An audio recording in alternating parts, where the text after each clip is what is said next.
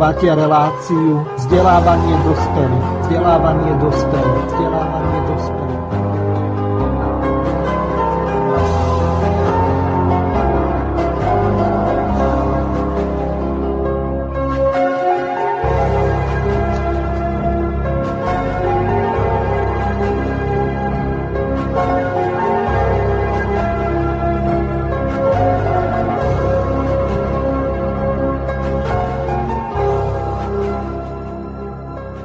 Vážené a milé poslucháčky a poslucháči Slobodného vysielača, od mikrofónu vás zdraví Miroslav Hazucha zo štúdia Banska Bystrica Juh. V dnešnej relácii mám po dlhom čase čest privítať pána doktora Antona Chromika, ktorý je okrem toho, že je renomovaný právnik, tak je občianský aktivista, je predsedom Aliancie za rodinu. Takže zdravím vás, pán doktor.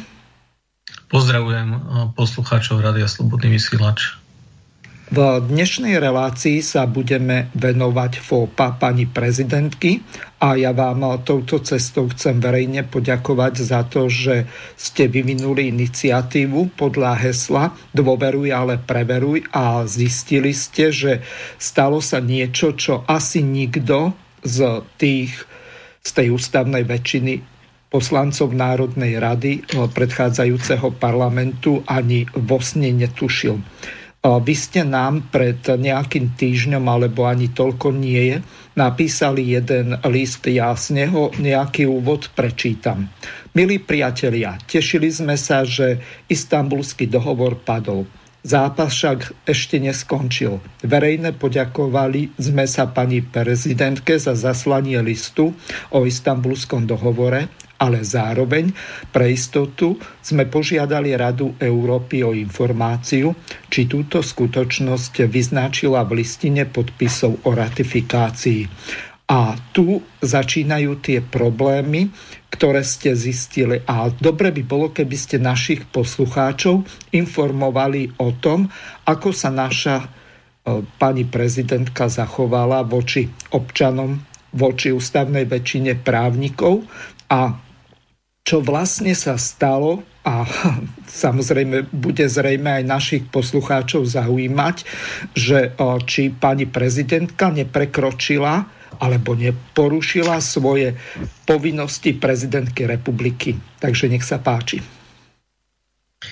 Tak asi všetci si spomíname na tú situáciu, ktorá bola pred voľbami s tým, kedy vlastne pani prezidentka mala problém s rozhodnutiami Národnej rady Slovenskej republike ohľadom istambulského dohovoru. Pripomeniem teda našim poslucháčom, že tie rozhodnutia Národnej rady Slovenskej republiky boli dve. Jedno rozhodnutie aj druhé rozhodnutie hovorilo v podstate veľmi jasným a dokonca až by som povedal ostrým jazykom o tom, že istambulský dohovor nemienime ratifikovať a Slovenská republika sa nehodla stať zmluvnou stranou istambulského dohovoru. Teraz si túto formuláciu zapamätajme. V tých rozhodnutiach Národnej rady Slovenskej republiky je teda spomínané, že Slovenská republika sa nehodlá stať zmluvnou stranou istambulského dohovoru. Čo to znamená? Čo to znamená v práve? No, a prečo sa vlastne použila tá, takáto formulácia v tých samotných uzneseniach Národnej rady? No bolo to preto, lebo ďalší dohovor, tzv. Viedenský dohovor o medzinárodnom práve, ktorý e, rieši tak všeobecne, ako sa uzatvárajú medzinárodné zmluvy, ako ich štáty môžu vlastne e, uzatvoriť, čo všetko tam k tomu náleží, aké procesy sa musia realizovať, aby ten štát ako taký bol viazaný medzinárodnou zmluvou. Takže toto upravuje medzinárodný dohovor, viedenský dohovor o medzinárodnom zmluvnom práve. A v tomto dohovore je článok 18, písmeno A, ktoré hovorí zároveň o tom, ako môže zmluvná strana, teda ten štát, alebo čo by mal urobiť na to, aby záväzky, ktoré vyplývajú z medzinárodného dohovoru o zmluvnom práve, na neho neplatili. To znamená záväzky z podpisu, teraz myslím konkrétne. To znamená, že keďže ten proces uzatvárania medzinárodnej zmluvy je taká trošku komplikovanejšia záležitosť, divákom alebo teda posluchačom môžem povedať iba toľko, že jedna vec je dohovor podpísať, a druhá vec je, keď sa ten dohovor stane účinný, to znamená, že začne reálne sa podľa neho konať alebo správať tá, ten daný štát, alebo teda od času, od ktorého sa musí podľa neho správať. Tam sa líši samozrejme vždy ten dohovor od toho, um, aký ten dohovor je, ako sa stanovili vnútorné nejaké pravidlá a tak ďalej. Nebudem s tým poslucháčov zaťažovať. Tá podstata je to, čo sme chceli dosiahnuť a čo, do čo chcela dosiahnuť Národná rada je to, aby nám z tohto istambulského dohovoru nevyplývali žiadne, ale žiadne povinnosti. A to sa dá v podstate takým slangovým výrazom, by som to nazval, stiahnutie podpisu. A to stiahnutie podpisu v podstate právne znamená to, že Slovenská republika jasne vyjadrí, že sa nehodlá stať zmluvnou stranou istambulského dohovoru. Toto je treba povedať veľmi, veľmi jasne a oznámiť to teda stranám alebo teda Rade Európy.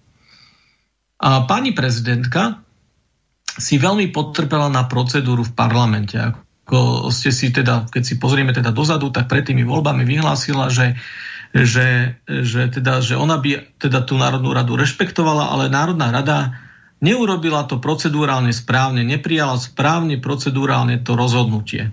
Hej? Spomíname si na tú situáciu, predpokladám. A preto vlastne Národná rada, keď sa stretli pán premiér s pánom predsedom eh, Národnej rady, bývalým pánom Dankom, s pani prezidentkou, tak povedali, dobre, keď to takto pani prezidentka chce, my to urobíme.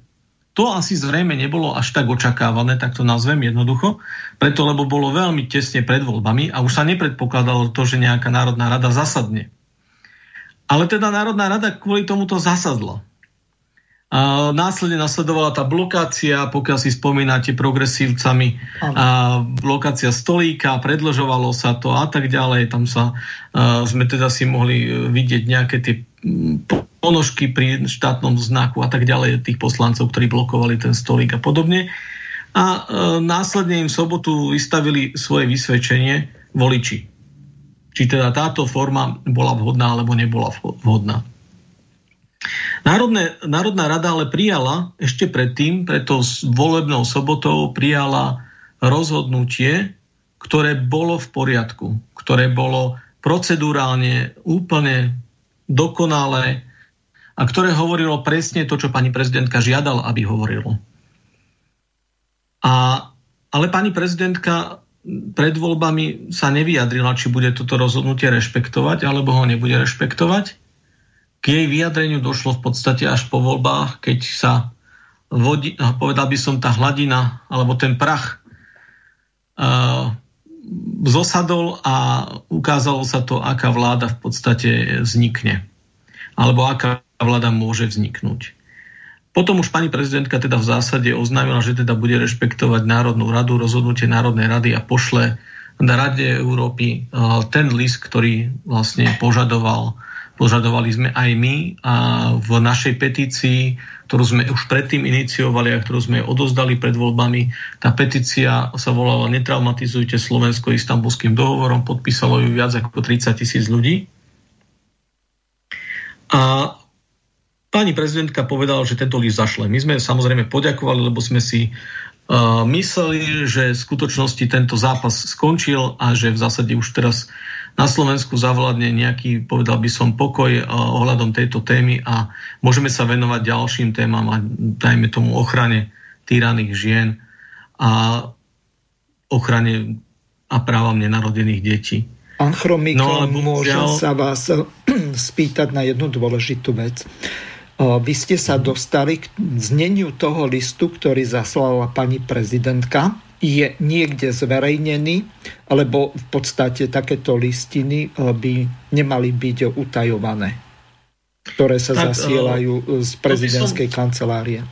Mm, to by, som, to by som, povedal by som takto, že áno, dostali sme sa k zneniu toho listu, ale uh, veľmi opatrne by som povedal toľko, že, že tie listy ako také keď sme sa pýtali e, inštitúcií, dokonca aj ministerstva zahraničných vecí na to, čo naozaj zaslali predtým, napríklad o tých predchádzajúcich rozhodnutiach Národnej rady, Rade Európy, tak nám to odmietali sprístupniť s tým, že teda v zásade, že tvrdiac, že, že o tom nemôžeme ako občania, nemáme na to právo vedieť. Moment, lenže Keď e, sa pozrieme napríklad na zákon e, číslo 211 z roku 2000, e, ak si dobre pamätám, o slobodnom prístupe k informáciám, tak tam je striktne vymedzené, že ktoré informácie sú utajované.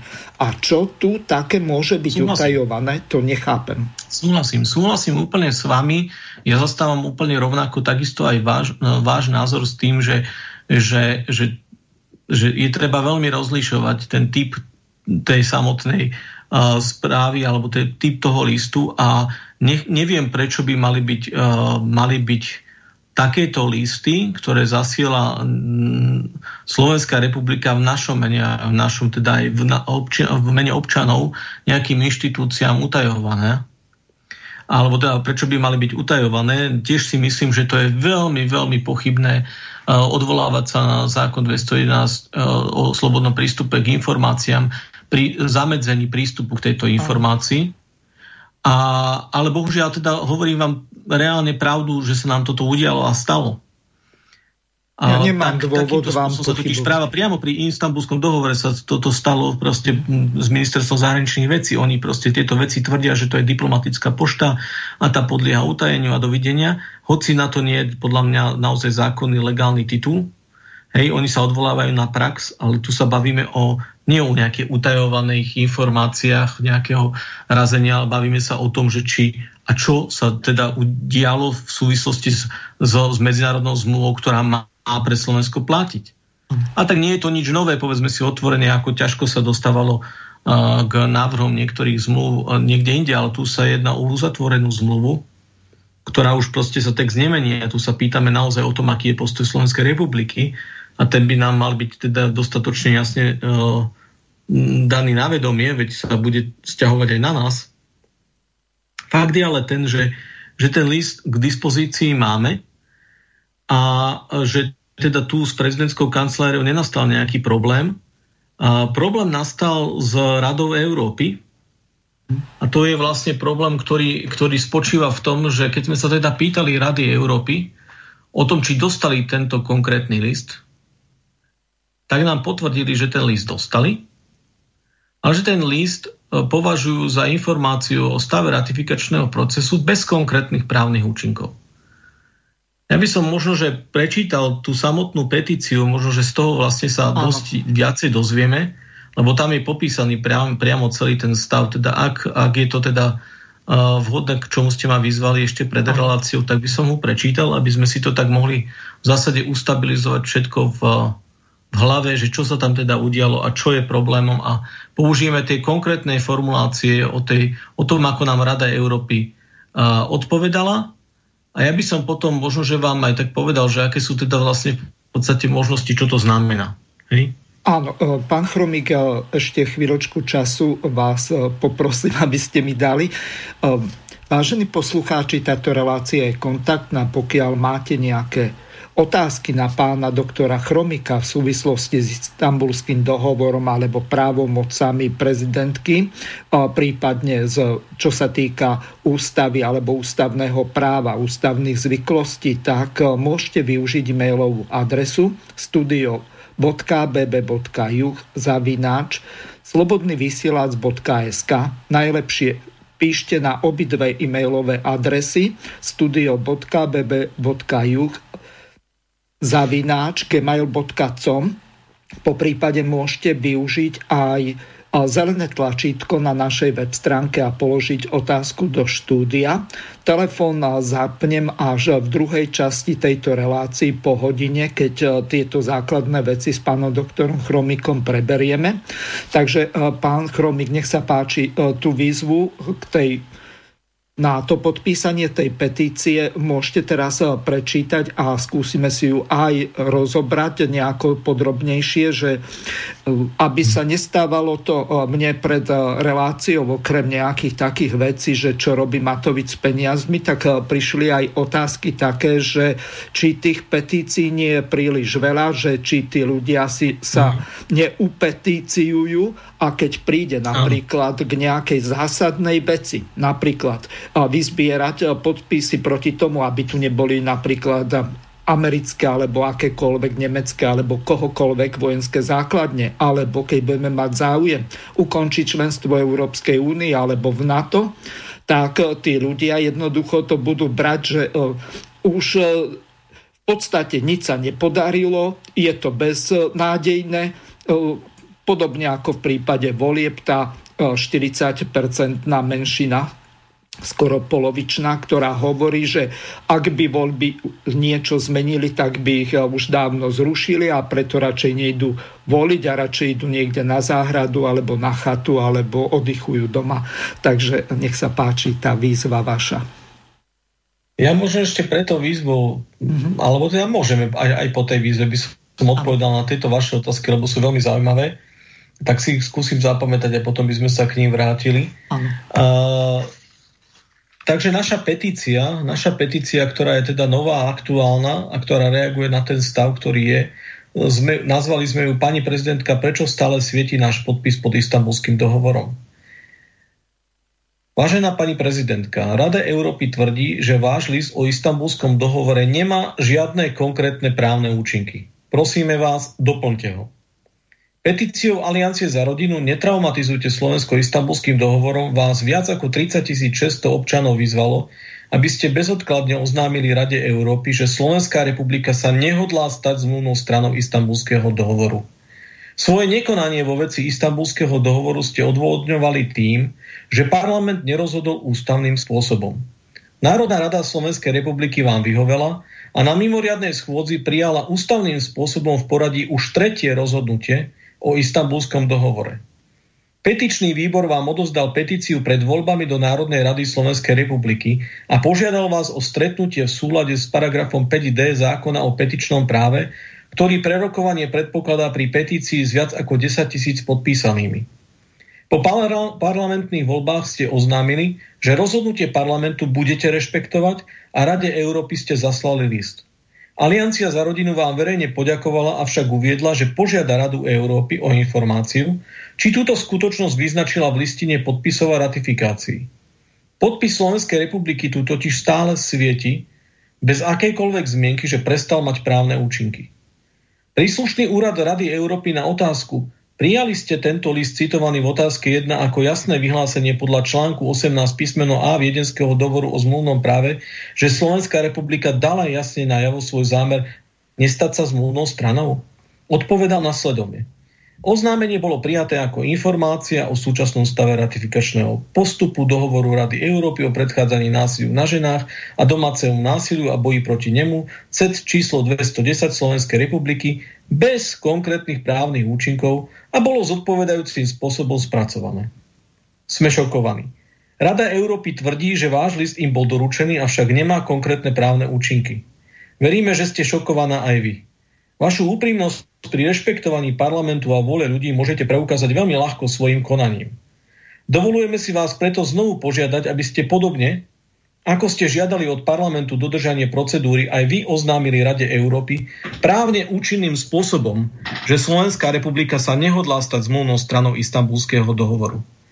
Odporúčame vám citovať článok 18 písmeno A Viedenského dohovoru o zmluvnom práve a používať formuláciu napríklad – v súlade s článkom 18 písmeno A Viedenského dohovoru o zmluvnom práve vám oznamujem, že Slovenská republika sa nehodlá stať zmluvnou stranou dohovoru Rady Európy o predchádzaní násiliu na ženách a domácemu násiliu a boji proti nemu CET číslo 210. Bodka. Podobná formulácia bola použitá v prvom a druhom uznesení Národnej rady. Nie je pravdou, že kým nie je istambulský dohovor ratifikovaný, žiadne záväzky z neho nevyplývajú. Podľa viedenského dohovoru o zmluvnom práve ten, kto dohovor podpísal, má povinnosť zdržať sa konania, ktorý by mohlo mariť predmet a účel daného dohovoru, až kým jasne neprejaví úmysel, že sa nehodlá stať jeho zmluvnou stranou.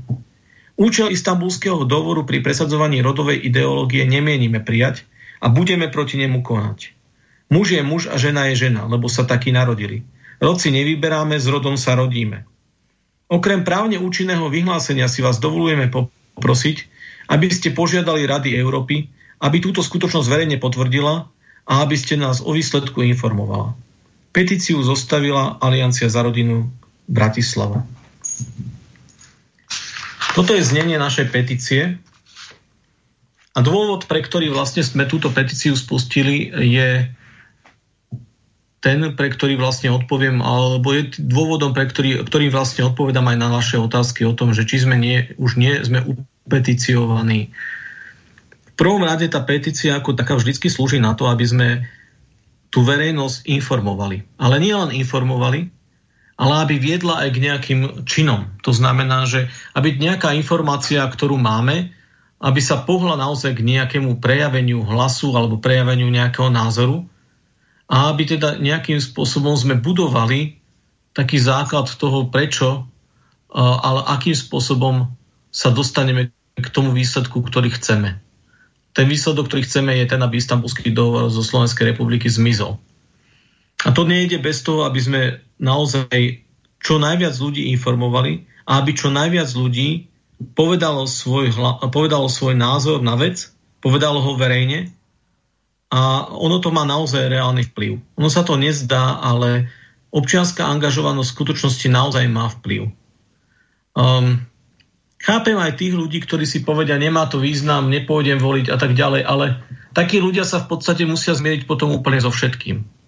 Oni musia sa zmieriť so všetkým tým, čo v podstate sa deje bez ich, bez ich vôle. To znamená, že to je niečo, čo v podstate nám veľmi nepomáha preto, lebo myslím si, že k tej takej depresii, k takej rezignácii, to je presne to, k čomu nás chce nejakým spôsobom tá druhá strana donútiť, alebo čo vlastne od nás istým spôsobom, čo je tej druhej strane vyhovuje. Tej druhej strane vyhovuje, že sme ticho, tej druhej strane vyhovuje to, že sa nikto nebúri a že všetko je v poriadku, len neviem, či je to v náš prospech. Takže našim cieľom je to, aby, aby sa tí ľudia ozývali čím ďalej častejšie, aby mali istú seba dôveru v to, že teda ich, na, na ich názore záleží a že ho môžu naozaj jasne a slobodne vysloviť. A potom sa neobávam toho, že aj tá podpora tých iných vecí, ktoré sa nám nebudú páčiť, bude vyššia. Preto, lebo v slobodnej spoločnosti proste musí byť niekto, kto zakričí prvý kráľ je nahy a potom sa pridajú aj ostatní.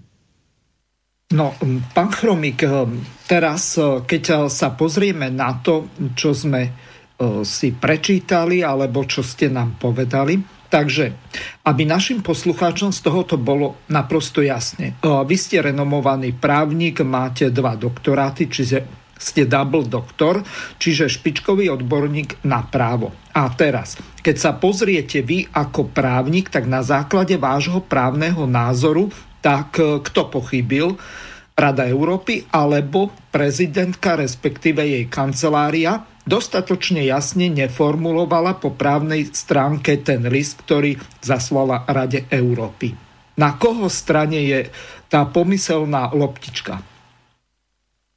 To je veľmi ťažké samozrejme v tomto smere povedať. Ja len môžem vyvodiť, uh, povedal by som ako právnik, tým, že som sa zaoberal aj trestným právom, bol som vyšetrovateľom a tak ďalej, tak vždy sme usudzovali uh, úmysel z tých vonkajších činov, z toho činu samého. A ten úmysel viete vyvodiť z toho, že keď vidíte, že niekto zobral nôž a tak ďalej, zautočil na životne dôležité orgány, na srdce a tak ďalej, tak zrejme chcel toho človeka zavraždiť, to znamená spáchať trestný čin vraždy. Zrejme mu nechcel iba ublížiť, hej? Nejakým spôsobom. Takže my môžeme vyvodzovať úmysel iba z tých činov ako takých, skúmať ten úmysel, aký kto má v hlave, to naozaj to by som ponechal Bohu, preto, lebo to, to, tam by som bol veľmi opatrný. Áno. Ale uh, čo sa týka toho činu samého, tak tam môžeme povedať jednu vec. Videli sme pani prezidentku ako veľmi, veľmi neochotne uh, sa postávala k tomu samotnému istambulskému dohovoru, k tomu listu, zaslaniu toho listu a ako teda v zásade vyžadovala oveľa viacej procedúry a tak ďalej. Videli sme aj to, ako jej poradca sa snažil zhatiť ešte aj to tretie rozhodnutie parlamentu s tým, že v podstate použil vulgarizmy pri opisovaní tých ľudí, ktorí chceli proste mať tú schôdzu a rozhodnúť o nej na tom rozhodnutí s tým, že nech čítajú zákon a tak ďalej, ktorý v podstate toto neumožňuje, hoci to nebola pravda. A, a teda toto, sme sa, toto, to, toto sa tu verejne dialo predtým, ako tá Národná rada zasadla A keď zasadla, tak sme videli samozrejme aj spolustranníkov bývalých z progresívneho Slovenska, ktorí obsadili a, povedal by som, keď spútik a snažili sa blokovať to rozhodovanie Národnej rady o tejto téme. To je to, čo vidíme ako nejaké, nejaké skutky. Len no, tak... A, a potom a... vidíme list. Potom vidíme list. Potom je tu ešte jedna vec, ktorú treba vziať v úvahu a to je to, že pani prezidentka povedala, že o znení toho listu sa poradí s ministerstvom zahraničných vecí. Mm-hmm. A že teda takýmto spôsobom musia prebiehnúť najskôr konzultácie s ministerstvom zahraničných vecí a potom vlastne sa takýto list pošle. A tu máme teda potom ďalšie možnosti, štyri, ktoré sa mohli uskutočniť a každý posluchač si z toho bude musieť vybrať, tu, tu povedal by som to, čo, to, čo si on te, o tej samotnej veci myslí. Buď je bude to tak, že na ministerstve sú, sedia úplní uh, ľudia, ktorí tam nemajú čo robiť a nevedia naformulovať jeden list pre pani prezidentku. To je jedna možnosť.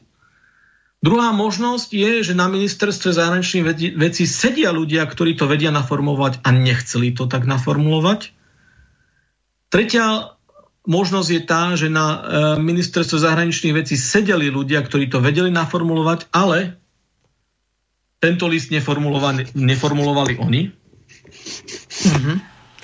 A štvrtá možnosť je, že, že Rada Európy uh, prijala tento list a rozhodla sa neakceptovať ho. To znamená, že, že tam tá zlá vôľa mohla ísť aj z Rady Európy. A ja si myslím, že takéto listy a takáto komunikácia sa dopredu komunikuje medzi takýmito inštitúciami, hlavne v takte, takto citlivej veci. A e, poviem to, poviem to tak, že snažíme sa vždycky prisudzovať ten najlepší možný úmysel vždycky všetkým stranám, ale ten list napísaný je spôsobom, ktorý môže vyvolať e, rôzne interpretácie a rôzne interpretačné, e, rôzne interpretačné možnosti zo strany Rady Európy. A to nikdy nie je dobré musíme sa prihľadnúť aj na to, že v podstate pani prezidentka si bola vedomá toho, čo chcú tí poslanci Národnej rady a prečo používajú formuláciu Slovenská republika sa nehodlá stať zmluvnou stranou istambulského dohovoru. Bolo to v dvoch roznutia Národnej rady, ktoré mala k dispozícii a hoci by ona nebola teda samotná, nemusí mať prehľad o všetkých odvetviach práva, veď predsa každý právnik nie je uh, okamžite uh, expert na medzinárodné právo a na medzinárodné zmluvy, ale má tam okolo seba tým ľudí, ktorí takíto experti sú. Takže v tomto smere si myslím, že tú formuláciu, že Slovenská republika sa nehodla stať zmluvnou stranou istambulského dohovoru, bolo jednoduchšie použiť, ako ju nepoužiť. Ale taká použitá nebola tá formulácia v danom liste. Hoci ja si myslím, že zo samotného listu v prípade, že by došlo k nejakej predchádzajúcej komunikácii s Radou Európy, tak z toho samotného listu a z tej komunikácie by malo byť zrejme, že, že Rada Európy musí akceptovať a mala by akceptovať uh, skutočne vôľu Slovenskej republiky. Otázka je tá, že či tá vôľa chcela byť prejavená takto jasne. Hmm. Takže poviem to otvorene, my sa snažíme nie hľadať teraz vyníka, ale hľadáme riešenie. Ano. A to riešenie je to, že sa ten list doplní o to, aby mal právne účinky. Proste mňa nezaujíma minulosť. Tá minulosť sa ináč ukáže teraz, v podstate aká je. Preto, lebo v prípade, že sa pani prezidentka bude ignorovať túto petíciu, tak bude úplne jasný ten úmysel. Či niekto chcel alebo nechcel. Rozumieme si? O, Vystavujeme samozrejme. ju totiž v podstate nejakému ďalšiemu testu, tak to nazvem jednoducho, mm. či v skutočnosti naozaj chce tú vec vyriešiť alebo ju nechce vyriešiť.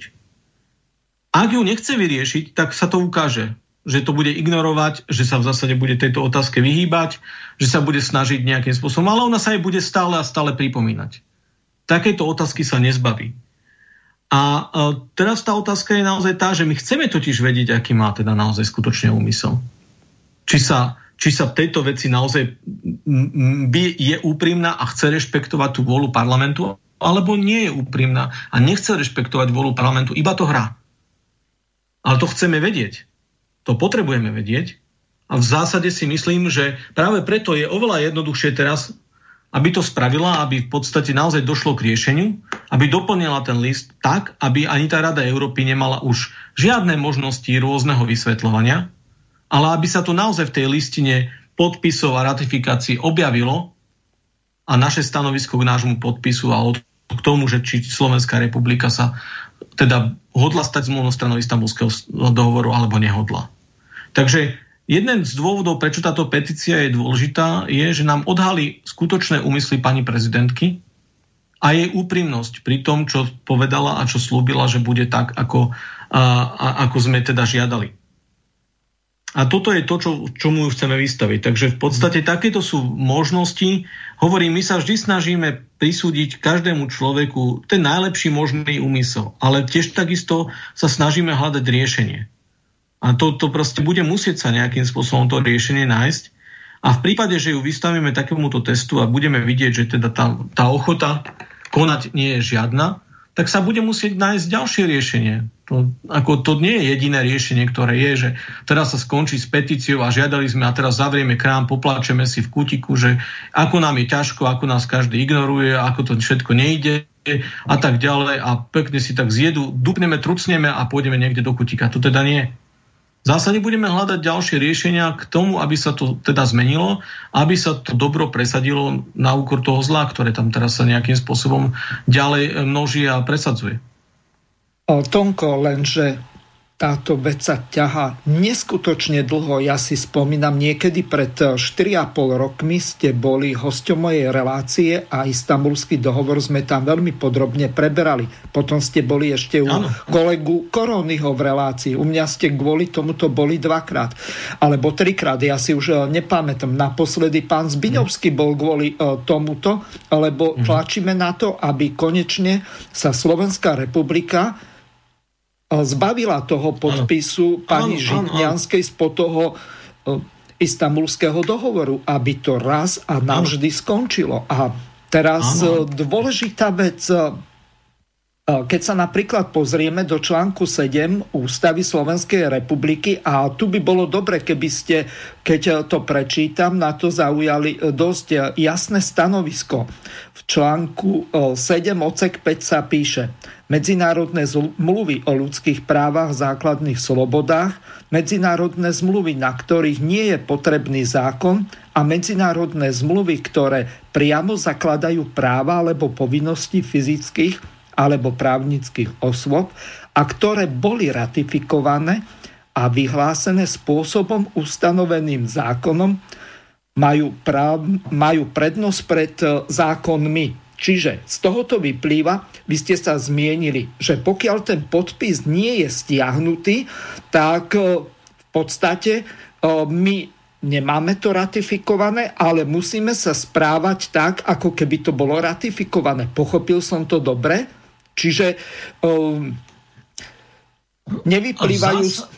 Áno, toto je dobre e, vysvetliť, aby naši poslucháči vedeli e, že naprosto jasne, že aké sú konsekvencie z toho, že ten podpis nie je stiahnutý spod tej zmluvy.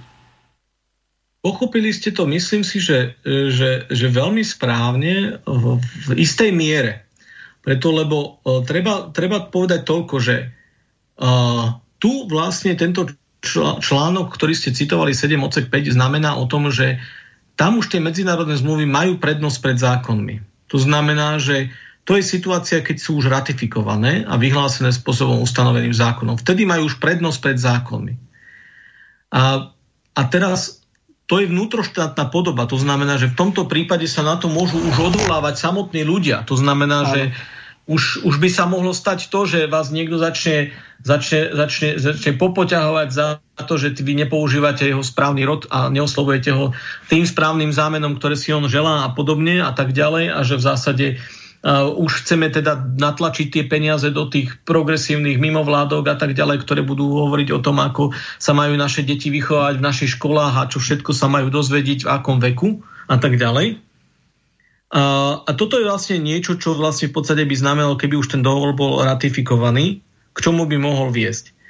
Zatiaľ, čo v prípade, že sme sa, keď sme sa bavili o tom medzinárodnom, o tom viedenskom dohovore, tak je to tak, že štát by mal, v tomto prípade štát by nemal príjmať také, takú, také zákony a takú legislatívu, ktorá by bola v rozpore s tým účelom dohovoru. Alebo teda proste nemal by konať tak, aby to zmaril ten účel toho dohovoru. Hej? Rozumieme si.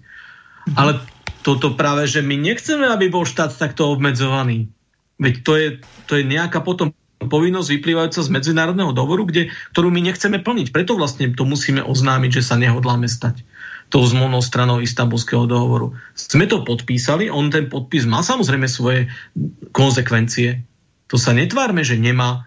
Pani prezidentka nesprávne hovorila to, že on nie je ratifikovaný, žiadne, žiadne práv, povinnosti z toho nevyplývajú. To nie je pravda. Keď si prečítate ten viedenský dohovor o zmluvom práve, tam je tá zmluvná strana viazaná, že nesmie konať proti tomu účelu dohovoru. No a tak ale my chceme konať proti účelu dohovoru. Hádam si nemyslíme, že budeme súhlasiť s účelom, ktorý, ktorý spočíva v tom dohovore, ktorý hovorí o tom, že teda bude musieť odstraňovať stereotypné roly a tak ďalej namiesto a budeme musieť učiť deti o nestereotypných roliach a nedaj Bože teda, uh, no ale to my nechceme. My chceme ponechať to, aby muž bol muž, žena bola ženou, aby sa deti učili o tom, čo znamená byť maminkou, čo znamená byť otcom a čo k tomu patrí a že je to mhm. úplne normálne, že to nie je nič nenormálne, že nepotrebuje sa učiť niečo, čo proste naozaj nie je treba. A toto je všetko a to, to, to, to proste proti tomuto samozrejme, že mienime konať. Takže áno, áno kým, sme, kým to máme v podstate, kým to máme podpísané, tak vždy môžeme byť napadnutí zo strany medzinárodného, povedal by som, spoločenstva štátov o tom, že konáme proti účelu dohovoru. Nedieje sa to tak často, tak si to povedzme otvorene, ale v zásade toto je náš medzinárodnoprávny záväzok a my, sme, my ho my sa musíme s ním nejako vyrovnať. No. My to nemôžeme nechať tak, lebo najhoršie je to, že viete, keď to necháte tak, zmení sa vláda a co by to môže byť ratifikované. A to vôbec neznamená to, že už sme to, trikrát to bolo odmietnuté v Národnej rade, tak to už v podstate je, už, už je to náveky preč. To, to tak bohužiaľ nie je. To tak nefunguje. No, spýtam sa vás na jednu dosť komplikovanú záležitosť. Keď eh, som prečítal pred chvíľou ten, eh, vrátim sa k tomu záveru eh, toho článku 7 odsek 5. To znamená, zmluvy, ktoré boli ratifikované a vyhlásené spôsobom ustanoveným zákonom, majú prednosť pred zákonmi podstate zákonom je aj Ústava Slovenskej republiky číslo 460 z roku 1992. Čiže z tohoto vyplýva, že to, čo sme, e, o čo sme bojovali e, v roku 2014 a 2015 a čo sa nakoniec podarilo aj presadiť do ústavy zásluhou KDH a Smeru, že e, našli tú ústavnú väčšinu a dali podstate manželstvo muža a ženy do ústavy, tak e, v tom prípade, ak by bol, nedaj Boh, ratifikovaný tento dohovor, lebo teraz sa môže stať čokoľvek e, z toho dôvodu, no, e, majú 95 poslancov, sns nie je vo vláde, ostatní Smer a Kotlebovci majú dohromady 55 mandátov, takže oni pokiaľ by sa medzi sebou dohodli a urobili nejaké obchody, kšefty a tak ďalej, tak e, oni by niečo takéto mohli e, presadiť. A teraz otázka znie, ak by bol ratifikovaný ten dohovor, čo verím, že sa nestane, tak v tom prípade by mal tento dohovor prednosť aj pred ústavou Slovenskej republiky a tým článkom o rodine? No, nie, nie, nie, nemal by prednosť pretože e, to slovo zákon sa vykladá v rámci tohto článku 7 ako zákon. Hej? E, to znamená, že zákon ako taký, totiž my vlastne poznáme zákony, ústavné zákony, ústavu. To je taká hierarchia ano. právnych predpisov. Samozrejme, ešte sú tu podzákonné normy a tak ďalej, aj nariadenia vlády. A v rámci tohto, tejto hierarchie je používaný aj ten pojem zákon v e, Ústave Slovenskej republiky.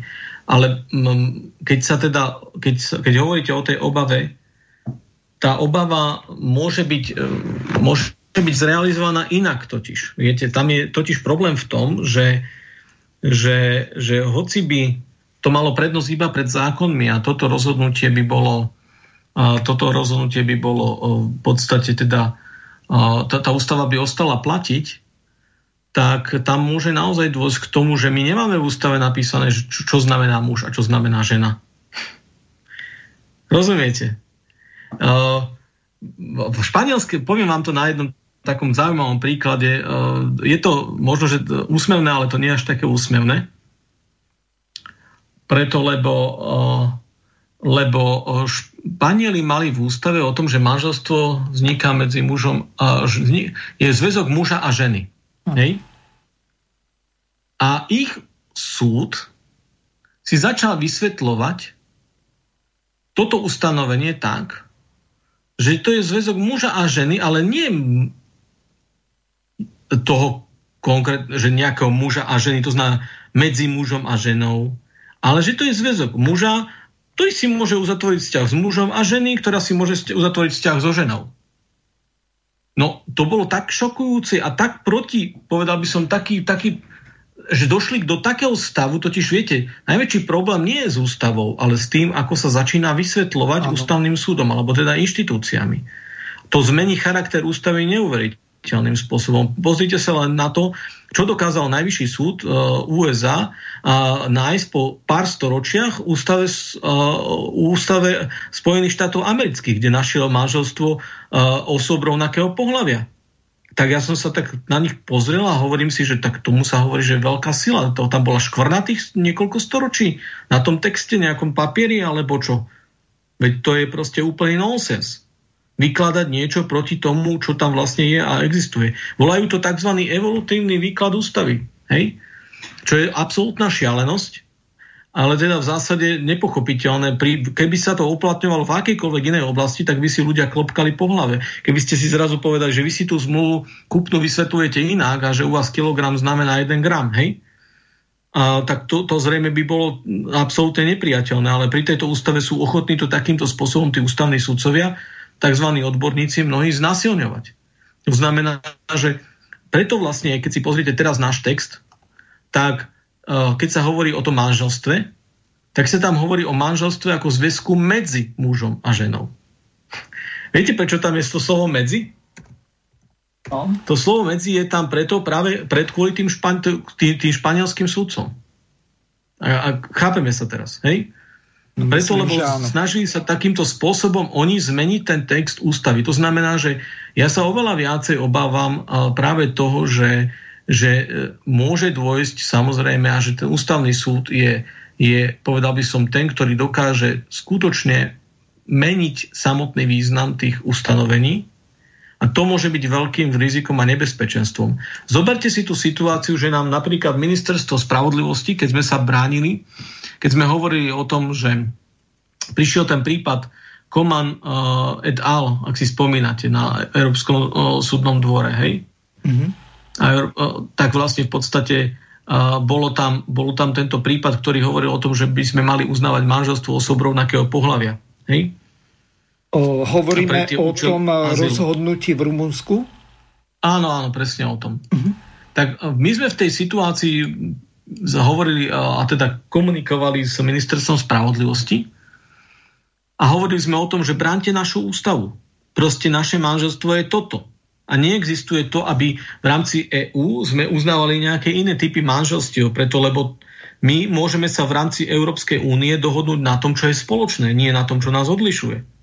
To znamená, že európske predpisy mali by byť prienikmi a zhrňať nejaký obsah toho, čo je pre nás všetkých priateľné. A nie je to, na čom sa odlišujeme. Však ja nebránim Holandiania, nech sa zbláznia kľudne, nech si tam dajú, čo chcú. Hej? Pre mňa, mňa, to, mňa to nejakým spôsobom v tomto momente, pre mňa ako štát, tak to nazvem, nie pre mňa ako osobu, ale ako Slovenskú republiku by to nemuselo trápiť. Ale fakt je ten, že, že oni proste išli a prelomili takéto niečo a tvrdili, že musíme uznávať manželstva osob rovnakého pohľavia. Ale to je proti našej ústave. A na to som dostal dokonca odpoveď z ministerstva spravodlivosti, že, že ale európske právo má prednosť pred slovenským právnym poriadkom. Pred slovenským právnym poriadkom. Teraz sa nebavíme o prednosti pred zákonmi. O prednosti pred slovenským právnym poriadkom. A súčasťou slovenského právneho poriadku je aj ústava Slovenskej republiky. A my sme im hovorili iba to, aby bránili našu ústavu. A oni nám odpovedali, že európske predpisy majú prednosť pred slovenským právnym poriadkom. To je nonsens. To je nonsens. Ako môžu takéto vyhlásenia dávať naši vlastní úradníci a naše vlastné ministerstvo? No a neodvolávajú ja, je to sa... Pochopiteľné, oni... že to hovorí mm-hmm. šéfka komisie, ano. Preto lebo tá si hrá na svojom piesočku. Tá mm-hmm. chce, aby to, tá Európska únia mala aby ostatné štáty boli len gubernie a oni mali v podstate čím viacej moci. To je pre mňa pochopiteľné, hoci s tým nesúhlasím samozrejme, ale chápem, prečo to hovorí. Mhm. Preto, lebo proste je, ide o moc a ide o to, aby proste Európska únia sa stala superštátom aj, aj keď s tým nesúhlasím a budem proti tomu vyslovene bojovať, koľko budem môcť, ale je to nonsens. A ale je nonsens, aby toto sme dostali my ako odpoveď na našu otázku, bránte našu ústavu, aby reagovali, aby iniciovali stanovisko v tej veci, že teda že, akože, že európske právo má prednosť pred slovenským právnym poriadkom. To teda nemá.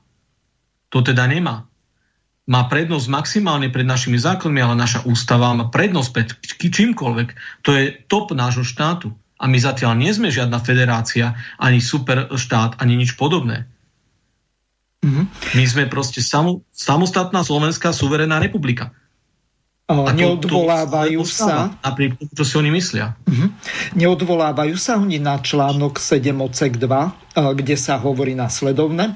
Slovenská republika môže medzinárodnou zmluvou alebo ktorá bola ratifikovaná a vyhlásená spôsobom ustanoveným zákonom, alebo na základe takejto zmluvy preniesť výkon a čas svojich práv na európske spoločenstva, Európsku úniu. Čiže tu sa jedná o túto časť zrejme. Na európske spoločenstvo, to pod európskym spoločenstvom môžeme rozumieť aj Európsku komisiu.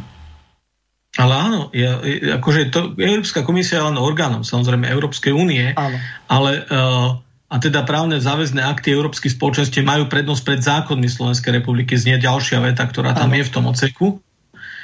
A, avšak treba si povedať, že poprvé je to len pred zákonmi a je to prenesenie časti práv. Ale v prípade, že príjmete tézu, ktorá je absolútne šokujúca pre mňa a znamená stratu suverenity Slovenskej republiky, mm. je to, keď sa tá, tie európske predpisy alebo európsky právny poriadok stane nadradeným slovenskému právnemu poriadku. Len no, takto dokončím Lenže toto sa totiž to. píše v ústave, sa píše o len prenesení časti Áno. práv, no. ktoré má a ktoré vyplývajú z ústavy. To znamená, že tá ústava hovorí o tom, že môžeme môžeme, my, to znamená, my sme suverénny štát, lebo samozrejme tá ústava stále hovorí o tom, že sme suverénny štát. Mm-hmm. To znamená, nebavme sa o tom, že zvrchovaný, sme zvrchovaní. Zvrchovaný znamená suverénny. To znamená, na vrchu neexistuje nad nami nikto. To znamená mm-hmm. suverenitu. To znamená, že keby sme chceli byť nejakou časťou federácie, už by sme nemohli napísať do ústavy Slovenská republika je zvrchovaný štát. O, Dokončím ten článok 7 a odsek 2, aby bolo našim poslucháčom jasné, čo sa tam píše.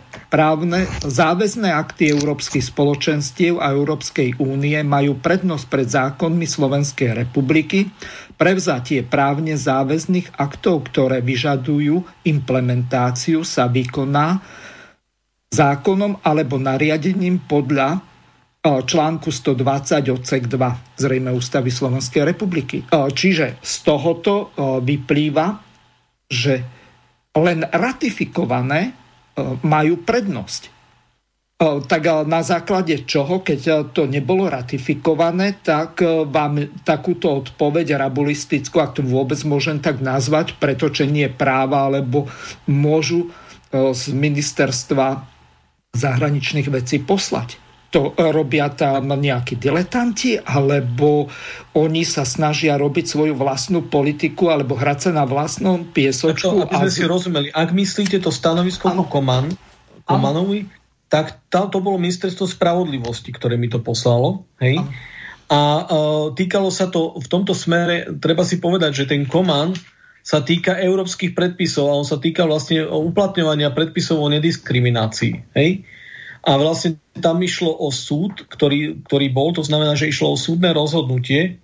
My sme žiadali v tejto veci to, aby Slovenská republika pred tým súdom, Európskym súdnym dvorom, uh, v podstate konala, lebo každá, každý štát môže v tom spore zasiahnuť a, a dať svoje stanovisko. Hej? A, a my sme žiadali, aby teda zasiahli, dali svoje stanovisko, ako si ten predpis o, vysvetľujú, ktorý tam bol, preto lebo ten predpis bol prijatý v čase, kedy viac menej manželstvo osob rovnakého pohľavia bola totálna rarita. Jak si môže ten predpis, ktorý v tom čase, keď bol prijatý, bola totálna rarita, niekto vysvetľovať s tým, že sa vzťahuje aj na manželstvo osob rovnakého pohľavia. To je proste absolútny nonsens. Keď to štáty príjmali v tom čase, tú, tú samotnú smernicu, alebo teda proste ten, ten právny predpis Európskej únie, tak nikto z nich pri všetkej dobrej vôli nemohol, nemohol absolútne predpokladať, že to bude znamenať manželstvo osob rovnakého pohľavia. A zrazu sa na tento predpis niekto odvolá pred súdom a tvária sa, že vyplýva, že to, že máme mať rovnaké práva a tak ďalej pri, pri tom umiestňovaní a pri pobyte, vyplýva z tejto smernice. To je nonsens. A preto sme hovorili o tom, že bránte našu ústavu. Proste pre nás manželstvo znamená toto. A keď to bolo prijaté v tom čase, tá smernica, ne, neexistovalo to, aby bolo takéto manželstvo osobu rovnakého pohľavia. To znamená, nemohlo znamenať tento predpis, túto aplikáciu hej? Mm. v rámci európskeho práva. Pán Chromik, dobre by bolo, keby ste vysvetlili ten spor, ak to môžem tak nazvať, medzi Rumunskom a tými dvomi gejmi, ak to vôbec môžem nazvať takýmto spôsobom, o ktorom rozhodol Európsky súd pre ľudské práva. Tam tá kauza Koman, čo ste hovorili popíšte našim poslucháčom, aby vedeli, že o čo sa vtedy tam jednalo a aké e, následky to mohlo priniesť pre Slovenskú republiku, ak by Slovenská republika nekonala tak, ako ste vy navrhovali.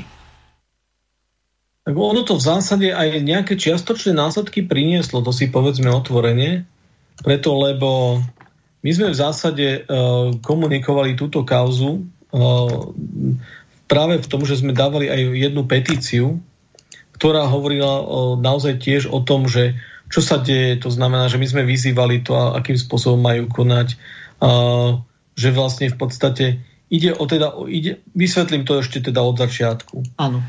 Ide o jednu kauzu, kedy vlastne rumunský štátny občan si v inej krajine vzal iného občana USA povedzme si úplne otvorene, že ide o, ide o homosexuálne o, manželstvo.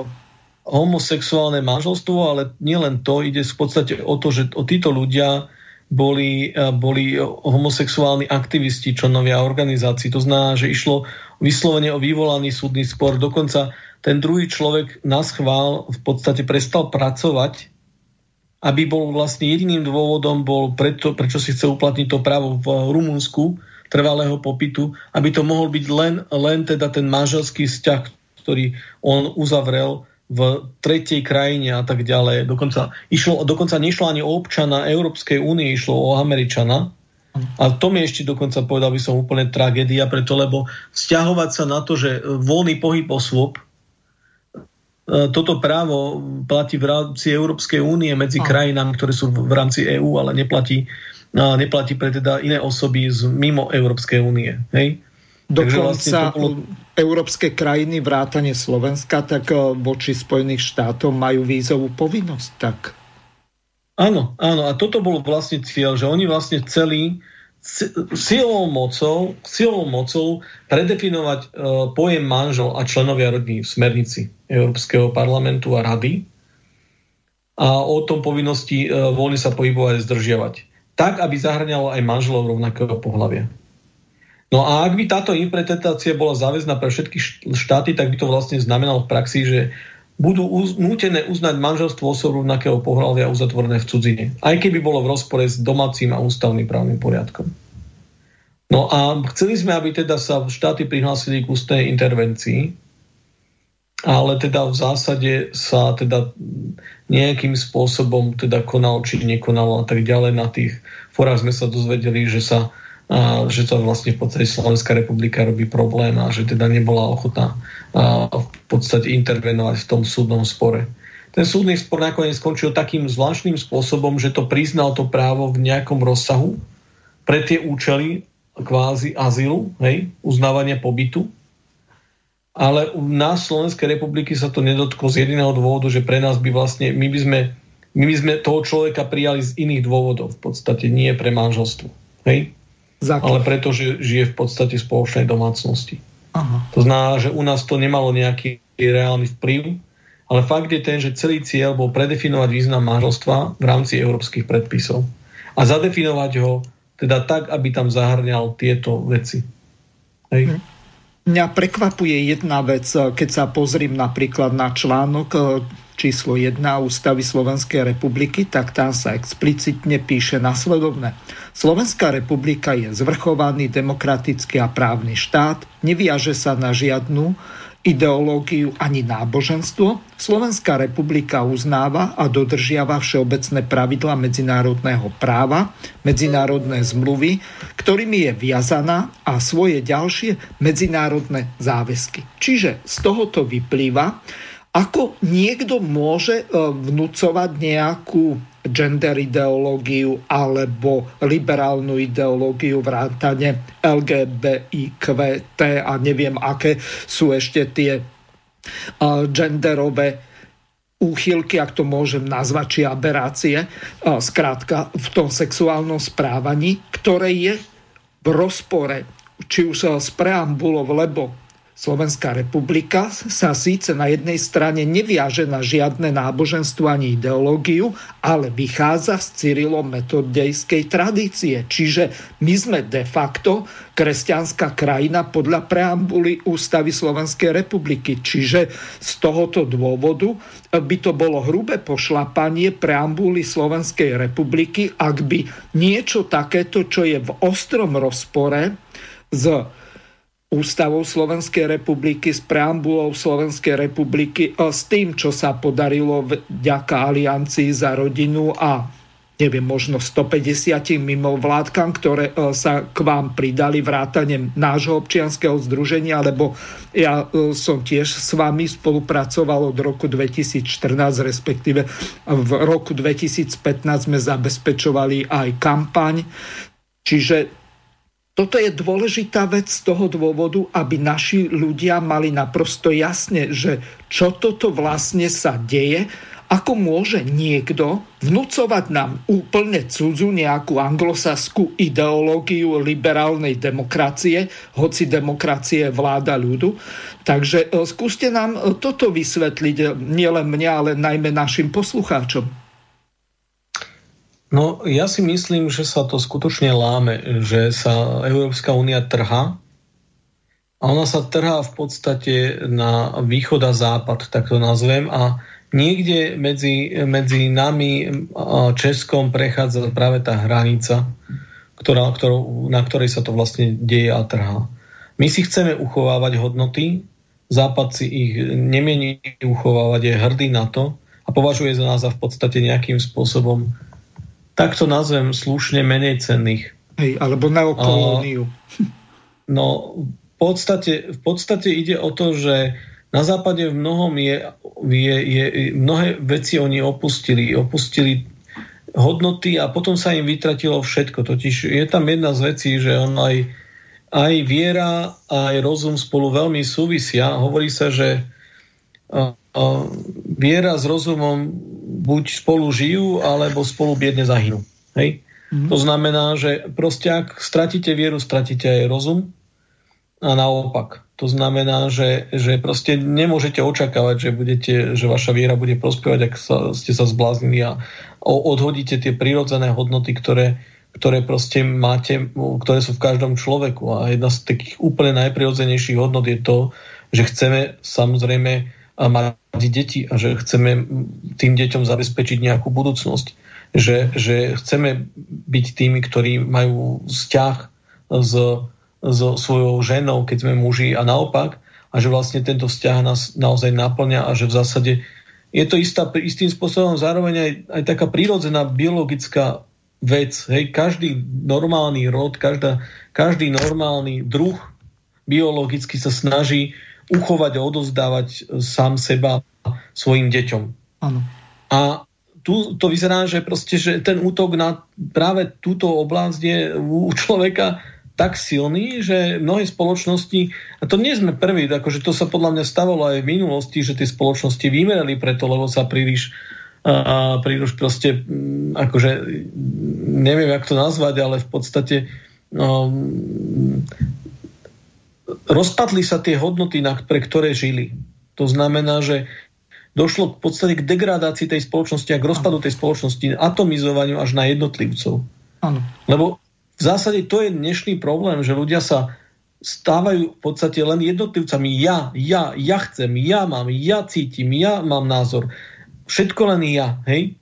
Nemyslia na tých druhých a potom to naozaj tak dopadá, že aká spoločnosť, aká súdržnosť, keď ja je najdôležitejšie. Keď nie je žiadne my, keď nie je to, že... A, a to cítite na západe, tam teraz, keď sa rozprávam so svojimi priateľmi, oni napríklad vôbec niekedy, niekedy nevnímajú, že existujú nejaké hranice štátov. Oni tam proste, áno, ten Benelux a tak ďalej mnohom funguje o tom, že vy netušíte, že prechádzate ze hranice. Hej? Vy ani o tom neviete. Mm-hmm. To proste nič sa tam nemení veľmi výrazne. Ale problém je v tom, že prečo to tak je? Preto, lebo proste pre nich to prestalo im záležať na tom a už netvoria to spoločenstvo, ktoré je integrované. Mm-hmm. Ja nehovorím o tom, že teraz máme postaviť uh, ploty na hraniciach vysoké 20 metrov železné a strieľať niekoho, kto prejde cez plot, to v žiadnom prípade nie. Ale ide o to, o to uvedomenie si to, že predsa len je tu nejaká integrita tej spoločnosti na základe nejakých hodnot. A keď, to, keď sa to stratí, a keď to nie je už, a keď to je len takto, tak potom, potom nečakajme, že to bude prosperovať. Potom vlastne v podstate tú krajinu a to spoločenstvo zmizne a nahradí ho spoločenstvo, ktoré tie hodnoty a tú integritu má. To je prirodzené. To, je, to sa naozaj nestalo prvýkrát v histórii. Veď pozrite sa, keď ste sa v histórii učili, koľko mali ste národov a tak ďalej, akých slávnych, aké veľké ríše, zbohatli, spohodlnili a dovidenia. Hej? Mm-hmm. Rozpadli sa na tom, že prestali v podstate hľadať niečo, od, odhodili nejaké prirodzené hodnoty, odhodili svoje možno, že E, práve tie oblasti, ktoré, ktoré máme naozaj nejakým spôsobom e, posilňovať v sebe tie dobré vlastnosti a tie dobré, povedal by som, naše hnutia. No ale už keď ideme proti samotnej biológii, tak sa potom nečudujme. To, proste, to, to, nemá, to, to nemôže končiť inak ako tým zánikom. Hej? Mm-hmm. Ja pripomeniem našim poslucháčom, že telefónne číslo do štúdia je plus 421 910 473 440 zo Slovenska 0910 473 440. A vy ste, pán Chromik, veľmi pekne uviedli pesničku, ktorú som pomerne rýchlo našiel. Peter Janda, skupina Olympic a ja.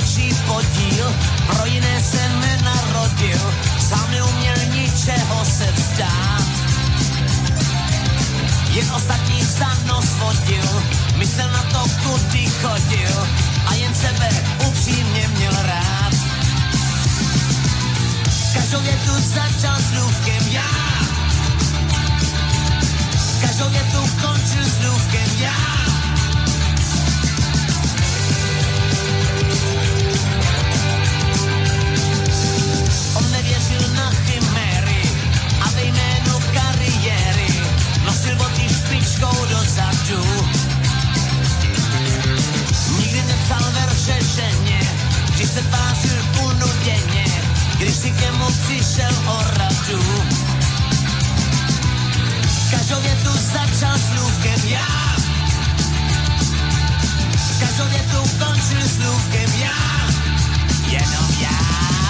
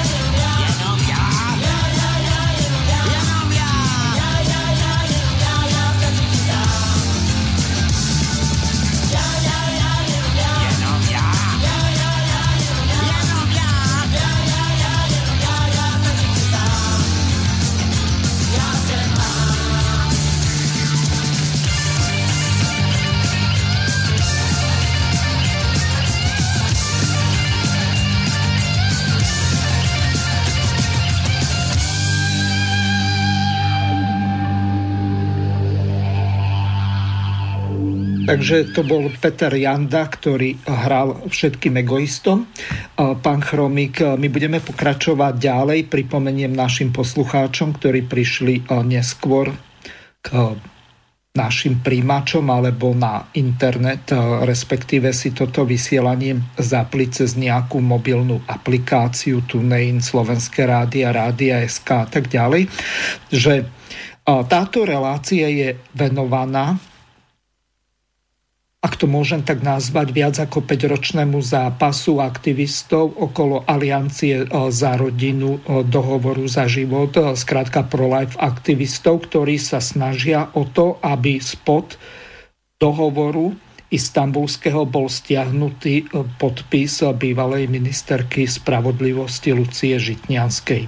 Čiže hovoríme o tom, že momentálne v Rade Európy, ak si dobre pamätám, tak e, ten list, ktorý zaslala pani prezidentka, tak nebol akceptovaný podľa ich právneho názoru, že nemá dostatočne silnú pr- e, účinnosť alebo dostatočnú právnu silu, ak to vôbec tak môžem nazvať. Čiže ešte raz pripomeniem našim poslucháčom čísla do štúdia plus 421 910 473 440 zo Slovenska 0910 473 440 e-mailové adresy studio.bb.juh zavinať slobodnyvysielac.sk najlepšie e, súčasne to píšte na obidve e-mailové adresy, použite aj gmailovú studio.bb.juh zavinač gmail.com po prípade využite zelené tlačítko na našej web stránke. Pán Chromik, my budeme pokračovať ďalej. V tejto druhej časti si rozoberieme alternatívu, aj keď asi by nebolo dobre z hľadiska taktického alebo dokonca strategického si vystrieľať patróny, aby sme dali druhej strane e, nejaké argumenty alebo e, vopred ich informovali o tom, že čo sa chystáme urobiť alebo respektíve čo sa za daných okolností dá urobiť.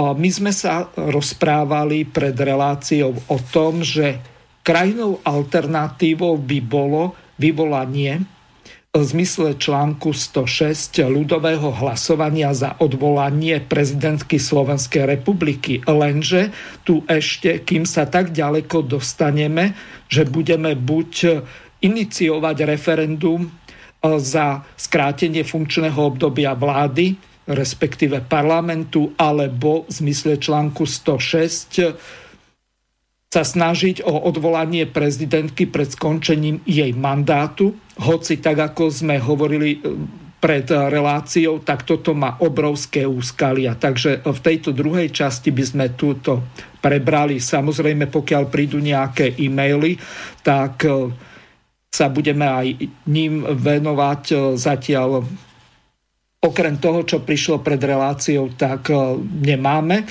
Možno, že ani nechcú niektorí rušiť, e, ale e, nejakým spôsobom sa snažím našich poslucháčov posmeliť, aby jednoducho nemali obavy a zavolali a spýtali sa pána doktora Chromika na istambulský dohovor a konsekvencie, ktoré z neho vyplývajú za predpokladu, že tento 5-ročný boj nedokážeme dotiahnuť do úspešného konca. Takže nech sa páči, pán Chromik, máte slovo. Ďakujem veľmi pekne. Ja by som iba tak upresnil, aby sme boli zase trošku aj verní uh, uh, pravde, ale do takých dôsledkov až povedal by som úplnosti. Istanbulský dohovor bol v podstate prijatý v roku 2011 a za, za vlády uh, pani Radičovej ako premiérky s tým, že s tým, že v, ten, v tom čase bola ministerkou spravodlivosti pani Žitňanská. Avšak formálne ten podpis nie je podpis pani ministerky Žitňanskej, ale je to podpis štátneho tajomníka zahraničných vecí, ktorý na to dostal mandát, ale teda uh, celá tá aktivita a povedzme si otvorenie, celé, celé to presadzovanie istambulského dohovoru malo na svoj, povedal by som svojej gestii ministerstvo spravodlivosti, ktoré následne realizovalo aj všetky okrúhle stoly a tak ďalej. To znamená, že, že mm, bežne to tak je, že vlastne isté dohovory, ktoré patria iným ministerstvám, následne podpisuje vždycky, alebo teda procesne už uh, sprocesuje uh, konkrétny, povedal by som, uh, minister zahraničných vecí alebo štátny tajomník minister, ministra zahraničných vecí. Ale to už je, povedal by som, čisto formálna diplomatická stránka. Nie je to tá stránka v podstate vecná, ktorá hovorí o tom prijatí dohovoru, o predložení na, na, na podpis, o, o presadzovaní toho dohovoru samého. To znamená, v tom ste v, tom ste v zásade e, neboli vedľa pani, pani bývalá pani ministerka Žitňanská sa v tejto téme uh, veľmi angažovala. Uh, čo sa týka toho postupu máte pravdu, že je veľmi dôležité to neprezrádzať nejaké ďalšie plány a postupy. V druhej strane je však zrejme aj jedna vec, že, že, že no neskončí to určite tým, že spravíme petíciu a že teda teraz naozaj odídeme niekde a prestaneme v tejto veci konať a robiť, to teda tak nebude a skončí to naozaj tak, ako sme chceli a to tým, že istambulský dohovor prestane byť pre Slovenskú republiku záväzný a náš podpis a bude oznámené Rade Európy, že náš podpis tam nemá tieto právne účinky a že v zásade Slovenská republika sa nehodla stať zmluvnou stranou istambulského dohovoru. Dovtedy budeme pracovať na tejto veci všetkými svojimi silami. Ide o dlhý zápas. Naozaj je to zápas dl- dlhých rokov, ale pripomeňme si aj veľa úspechov, ktoré s tým bolo spojený. Kto kedy tušil o tom, čo je istambulský dohovor? Ono to naozaj mohlo padnúť naozaj z nenadania, tak ako mnohé krajiny proste vôbec zanedbali tú celú fázu toho informovania verejnosti o istambulskom dohovore a o ich rizikách. A potom samozrejme, že nemal nikto ani vôľu, ani vedomosť o tom, aby proti tomu istambulskému dohovoru protestoval. Ale čo dosiahlo Slovensko práve tým angažovaním sa viacerých ľudí a mnohých ľudí v tejto veci? Veľmi veľa. V prvom rade už aj v medzinárodnom kontexte sa uh, sme dosiahli isté úspechy práve tým, že náš príklad, náš zápas ohľadom istambulského dohovoru uh, inšpiroval Českú republiku, ľudí v Českej republike, ktorí v podstate, pri ktorých premiér stiahol už prijatý na vláde istambulský dohovor a nepostupil ho do parlamentu v Čechách. V Maďarsku bola teraz prijatá parlamentom podobné uznesenie, ako bolo prijaté našim parlamentom.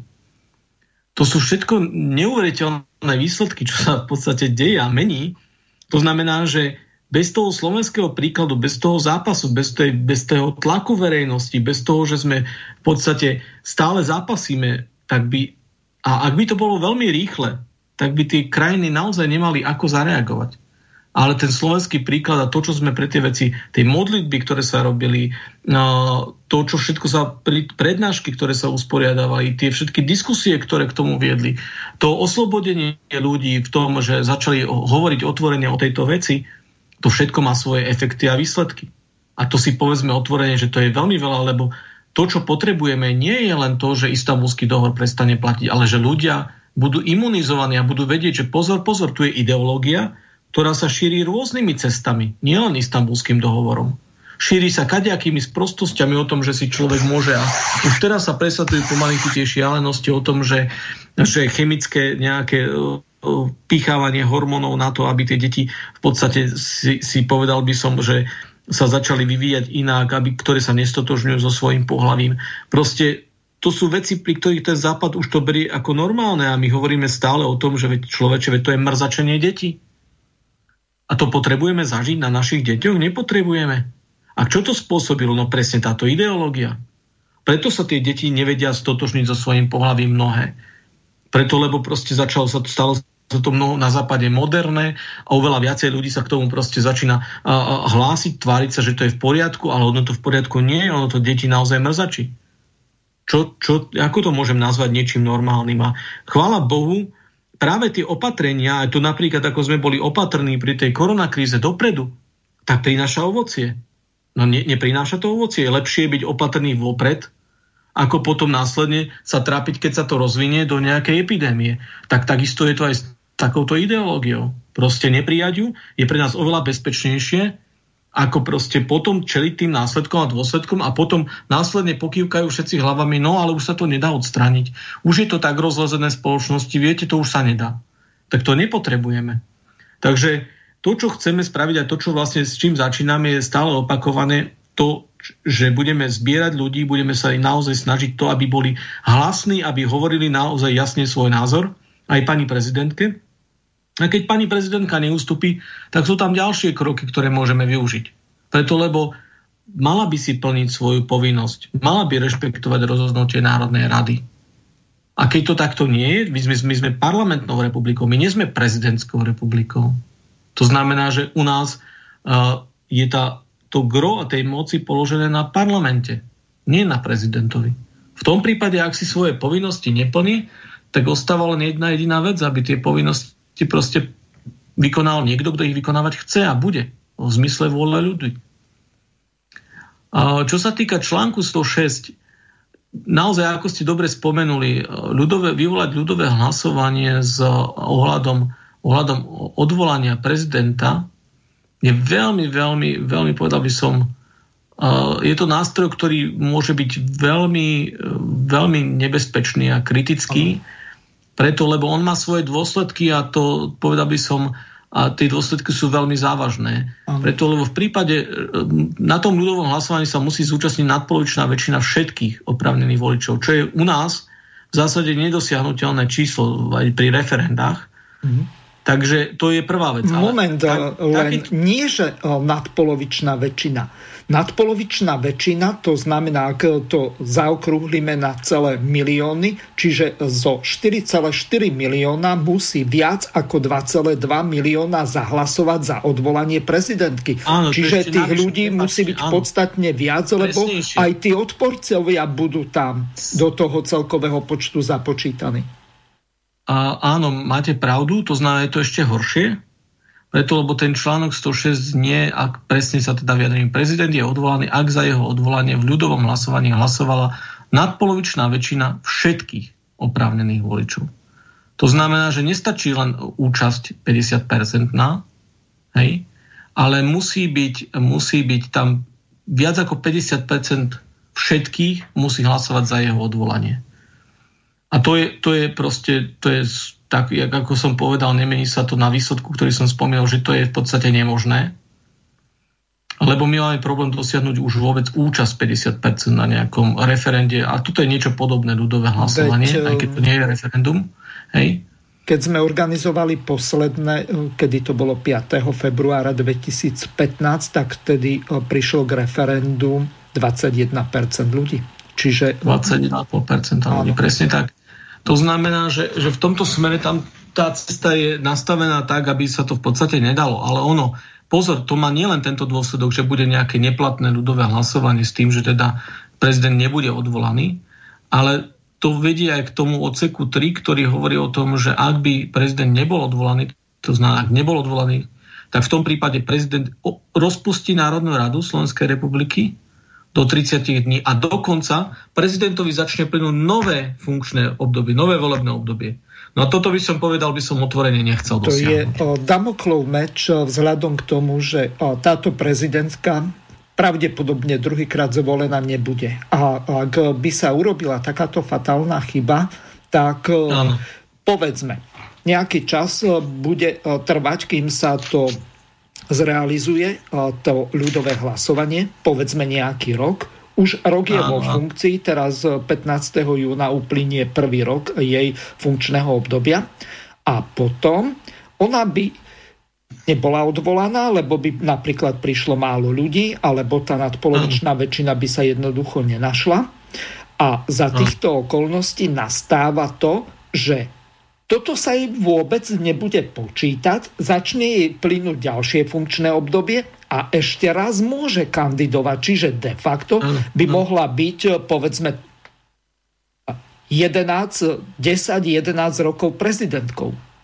Aj viac, aj viac, lebo vlastne kým by mhm. sa také niečo zrealizovalo, prebehne ďalší rok, tak ako ste povedali, takže dva roky bude vo funkcii a ďalších 5 získa plus ďalších 5. To znamená, že, že, že to, toto, toto riešenie nie je nejakým riešením v žiadnom prípade, mm. a, lebo má teda dosť závažné rizika. A samozrejme, že musel by sa nájsť tri petiny Národnej rady, e, ktorá by také niečo odhlasovala, takéto mm, ľudové to hlasovanie. Sa teraz teda, asi neviem si, to, neviem si to vôbec prakticky v podstate predstaviť. Uh, takéto počítam určite nebudú. Ale no, teda len takto. Úplne iná situácia, tak to nazvem. Ešte si situácia rozoberme to, pán Chromik, že kapresy rybník nevypustia, ani hladinu vody si neznížia, poslanci si neznížili platy, napriek tomu, že pán Taraba, Kotleba a ďalší ich k tomu vyzvali. To znamená o polovicu. Pán Matovič nakoniec musel vycúvať po jeho veľkolepých prejavoch ktoré som prehrával v minulej relácii o tom, že akí e, sú všetci nezodpovední, ako e, si dali 4 e, v čistom, keď nehlasovali za to udržanie toho zmrazenia tých platov. Čiže z tohoto vyplýva, že jednoducho tí poslanci nepôjdu do toho rizika, lebo drvivá väčšina, si myslím, alebo minimálne nadpolovičná, z nich eh, by sa už do Národnej rady znovu nemusela dostať. A teraz, keď eh, som viazal na to, že oni majú 5000 v hrubom alebo 4000 v čistom, čo sa trošku líši od toho, že či sú to bratislavskí alebo mimo bratislavskí poslanci. Čiže z tohoto vyplýva, že oni jednoducho proti vlastným záujmom a proti vlastným privilegiám nepôjdu títo poslanci. Prečo by to nakoniec robili? A teraz sa vás ešte spýtam na jednu vec. Toto je e, veľmi komplikované z toho dôvodu, že e, Ústava Slovenskej republiky hovorí o tom, že štátne orgány môžu konať len v tom rozsahu, ako im to stanoví zákon, ale občania môžu urobiť všetko, čo im zákon nezakazuje. Čiže Zoberme si hypotetickú situáciu. Dohodneme sa, vyzbierame povedzme 350 tisíc podpisov, alebo 400, alebo 420, tak ako minule. A predložíme to len teraz komu?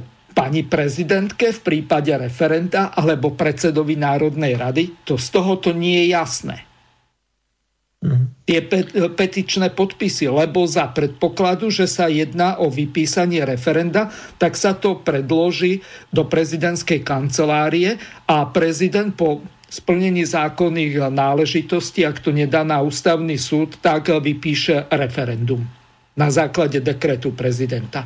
Ale v prípade tohoto tak tu vidím dosť takú také právne vákuum. To, to by o tom musel rozhodovať ústavný súd a títo Fiačanovci, ktorých si tam pani prezidentka delegovala, či vybrala z tých, ktorí sa jej akurát hodili, tak tí nepôjdu proti záujmom. Veď nakoniec vieme, ako posúdili aj podnet pána doktora Harabina ohľadom prezidentských volieb. No tak toto je ten problém. Ako to vy vidíte? Kde by sa tie podpisy odovzdali a či je to vôbec takto ja, možné? Ja to, ja, to ne, ja to nevidím, poviem otvorene, s odvolávaním prezidentky, uh, to nevidím nejako v súčasnosti prakticky reálne, preto lebo tam naozaj tá právna úprava je, je, je viazaná na ľudové hlasovanie a na volu Národnej rady. Áno. A o, keďže vlastne tam je už právna úprava a postup stanovený, ako sa to má diať, tak e, iniciovať referendum o tej otázke by e, zrejme presne to, čo ste povedali aj vy, narazilo na to, že, že, že, že bude ústavný súd rozhodovať o legálnosti položenia takejto otázky svojim rozhodnutím a samozrejme, že prezident takéto rozhodnutie by dal na ústavný súd, to je pochopiteľné. Je to jeho záujme, alebo jej. Povedal, uh-huh. Samozrejme, ale aj keby to nebol jeho záujem, tak proste v zase je to tak vážna otázka, ktorá ktorá nie je tak jasná a ktorá v podstate, pri ktorej by on mohol teda aj, aj dopadnúť zle a nebolo by jasné, aké konsekvencie to z toho nakoniec mať bude. Preto, lebo referendum samotné v súčasnosti má veľmi, veľmi, tento nástroj je v zásade nefunkčný. Áno. Je nastavený tak, aby bol nefunkčný. Hlavne to článok 98. Vecou, ktorá je proste výsmechom občanov, preto lebo na jednej strane ústava hovorí o tom, že štátna moc pochádza od ľudí, ktorí ju vykonávajú buď priamo, alebo o zvolených zástupcov. zástupcov uh-huh. ale, ale na druhej strane výkon priamej, priam, priamej štátnej moci, priamo teda občanmi, je takým spôsobom zdevalovaný v tejto ústave, že je to výsmech. Výsmech občanom.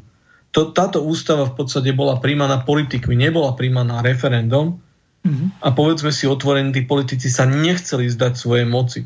V tomto prípade teda zástupca má viac práv ako samotný ten, ktorý ho delegoval. Bohužiaľ, taká je realita. Realita je taká, že občan v referende nemôže prijať zákon. Občan v referende nemôže, uh, nemôže skoro nič z referenda sú vylúčené všetky podstatné pomalinky otázky, ktoré si len viete predstaviť. Áno. Lebo ľudské práva, alebo dane, lebo neviem čo a tak ďalej. A čo ešte teda môže... Odvody, teda štátny tam? rozpočet. A Čiže... potom sa budeme tváriť, že štátna moc pochádza od občana alebo do občanov, tak to je proste ustanovenie, ktoré je v rozpore doznačnom samotnými inštitútmi, tak ako boli nastavené. Boli nastavené preto, aby boli nefunkčné. Prečo je tam 50-percentné kvórum? No, aby to bolo nefunkčné. Všetci moc dobre vieme, že mnoho ľudí je naštvaných, sklamaných, že nepôjdu e, v zásade rozdovať o nejakej parciálnej otázke. Ledva, ledva sa v zásade kvôli tým miliónom minúty v kampani hecnú na to, že, si, že, že, že idú niekde vyberať e, z toho, čo im sa im ponúka, do volieb, ale pri všetkej úcte mno, mnohé voľby by potom boli neplatné. Zoberte mm. si také voľby do Európarlamentu. 13%. 13% a tak ďalej a podobne. Tak teraz Teraz tam povedzme, že tam bude sa žiadať 50%, inak tam nikoho nepošleme. To by ste videli ten krik, ktorý by bol z tých kandidátov, že teda to nie, to nie, tak to nemôže byť. Ale no. pri referende to nikomu nevadí, že dáme, že, dáme, že dáme hranicu, ktorá je nedosiahnutelná. Prečo majú... Ro...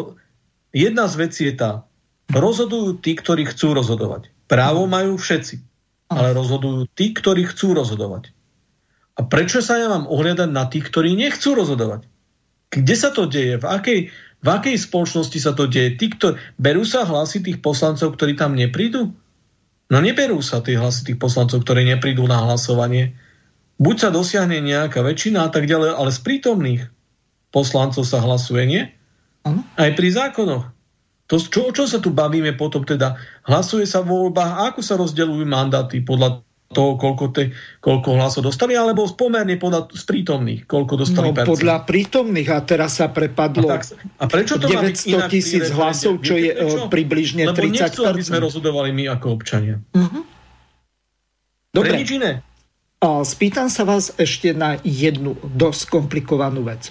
Čiže ak sa vrátime k tomu, že by tí poslanci mali rozhodovať, a teraz to dám do súvislosti s tým inštitútom referenda. Stane sa povedzme hypotetická e, situácia a poslanci by mali rozhodovať e, ohľadom toho. Tak ako ste povedali, je to veľmi drahé referendum, veď e, nakoniec tie argumenty, že e, referendum stojí 7 miliónov eur, teraz to bude stať 10 miliónov eur, tak to je najšialenejší a najdrahší prieskum verejnej mienky, ktorý v podstate nemá žiadnu relevantnú právnu záväznosť pre Národnú radu, pretože podľa ústavy Slovenskej republiky e, poslanci nie sú viazaní na rozhodnutie povedzme stranického grémia alebo kohokoľvek, dokonca nie ani ich e, samotných voličov, lebo nemajú imperatívny mandát, čiže tí voliči im nemôžu nič prikázať, ani ich nemôžu odvolať počas tých 5, e, respektíve 4 rokov, ak sa nejedná o poslancov Europarlamentu. E, čiže z tohoto vyplýva jeden zásadný problém. A čo za takýchto okolností urobiť? Zoberme si referendum z roku 2004 o vstupe do Európskej únie. Vtedy poslanci za komunistickú stranu hlasovali proti vstupu do Európskej únie a tí e, eurohujeri tak e, sa obratili na ústavný súd, že ako si to mohli tí komunisti dovoliť vtedy urobiť, boli vtedy e, komunisti parlamentnou stranou od roku 2002 do roku 2006 a ústavný súd rozhodol, a toto je veľmi zásadný nález ústavného súdu, že oni nie sú viazaní žiadnymi príkazmi, ani stranickými, ani občianskými žiadnymi, ale rozhodujú podľa svojho vedomia a svedomia. Čiže na základe tohoto tak tí poslanci na nás môžu kašľať celé 4 roky, keď dostanú ten mandát na, a zložia ten poslanecký slub. Čo s tým? Áno. No, taká je realita, taká je realita. Povedzme si otvorene, že, že to je, keď sa presilí nejaký jeden princíp. Preto, preto práve preto potrebujete mať brzdy a protiváhy aj v tejto oblasti a to je dôvod, pre ktorý, pre ktorý napríklad uh, je dobré mať funkčné referendum. Preto, lebo sme parlamentnou e, republikou, to znamená, že v skutočnosti naozaj tie moci nejakým spôsobom tá ten parlament a zákonodárna moc je tá naj, povedal by som, tá naj, najrozhodujúcejšia oproti vládnej a súdnej moci. Hej. Je tam istá nezávislosť a vyvažovanie medzi mocami samotnými, ale nikto, nikto nerozmýšľa nad tými občanmi. A to je, to je práve to, čo, teda prosím, pre, ako právnik by som sa samozrejme takto nemal vyjadrovať, že nikto nerozmýšľa nad občanmi. Nie je to samozrejme, tento výrok nie je pravdivý stricto senzu. A chcel som tým povedať niečo, čo sa bežne myslí o tom, že... Nekoná záujme občanov. Ten systém hmm. znamená, že naozaj ten občan potrebuje mať tiež svoju kontrolnú funkciu a úlohu, ktorú môže vykonávať a ktorou vlastne limituje tiež tie moci, aby príliš nevyskakovali. A tou kontrolnou a limitujúcou mocou by mohli byť práve práve funkčné inštitúty priamej demokracie, ktorá by revidovala tie výstrelky zastupiteľskej demokracie ako takej. A toto je dôvod, pre ktorý si myslím, že je nevyhnutné sfunkčniť referendum tak a, a, a dokonca ho zaviesť čo najviac do praxe, ano. preto lebo to limituje moc politikov a tí politici sa správajú zodpovednejšie a lepšie. Pozrime sa na Švajčiarsko. Áno, a a, a pýtajú sa ma, a to si myslíte, že budú lepšie rozhodnutia v referende? A to si myslíte, že, že, to, že to môžeme hocikomu zveriť takúto moc do rúk a tí ľudia budú rozhodovať rozumne, veď tí ľudia netušia vôbec nič, môže ich niekto oblázniť a tak ďalej. No ale ja to poviem na to opačným príkladom. A to si myslíte, že všetky rozhodnutia parlamentu sú dobré a že ich nemôže nikto oblázniť a že sú to odborníci? Alebo skorumpovať, lobizmus je povolený. Sú zvolení ľudia, ktorí vás presvedčia o tom, že, že, že, že sú na vašej strane a majú dostatok, povedal by som, nejakých tých uh, nejakého vplyvu, alebo dostali, dostali sa na nejakú kandidátku nejakej strany, ktorá má nejaký výtlak, hmm. ale tiež to nie je niečo, čo by proste v zásade znamenalo, že, že príjmu dobré rozhodnutia. A na druhej strane, keď kto, na koho dopadnú tie zlé rozhodnutia, oveľa menej dopadnú na tých poslancov, ktorých prijali, ale dopadnú na ľud. A keď ľud príjme zlé rozhodnutie, čo je úplne v pohode možné, a to vidím aj o Švajčiarsku, príjmu aj zlé rozhodnutia v referende. Ale sú to ich rozhodnutia a nesú si svoje následky. A tak je to správne, aby si niesli následky za svoje zlé rozhodnutia a aj tým sa tí ľudia učia. Dobre je rozhodovať potom pre budúcnosť. Ale nie to, že elity rozhodujú za nich. Mm-hmm. Preto, lebo to vyvoláva jedine to, že ľudia si povedia, na čo tam pôjdem a čo ja budem s nimi. Ja im mám všetkých pokrk, nech si idú niekam. A oni potom čím ďalej rozhodujú proti nám mnohokrát. Hej? A potrebujeme takéto niečo? Nie, my potrebujeme naozaj funkčnú demokraciu. Mm-hmm. Pán Chromík, mne z tohoto, čo ste povedali, vyplynulo to staro latinské či starorímske čení, či ako by som to nazval, kvôli diovi, non licit bovi. Čo je dovolené bohovi, nie je dovolené volovi.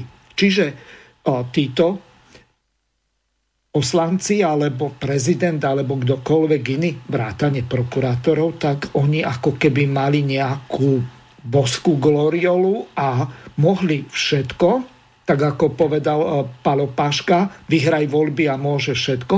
Na druhej strane tí voliči, ktorí im v dobrej viere dali tú možnosť e, ich zastupovať, tak e, v podstate na nich kašľú, nemajú pre nich žiaden význam, oni majú nejakú definitívu na 4 roky, kde majú zaručený plat a poslanecké privilégie a vrátanie asistentských platov a e, čo ja viem, čoho všetkého zadarmo.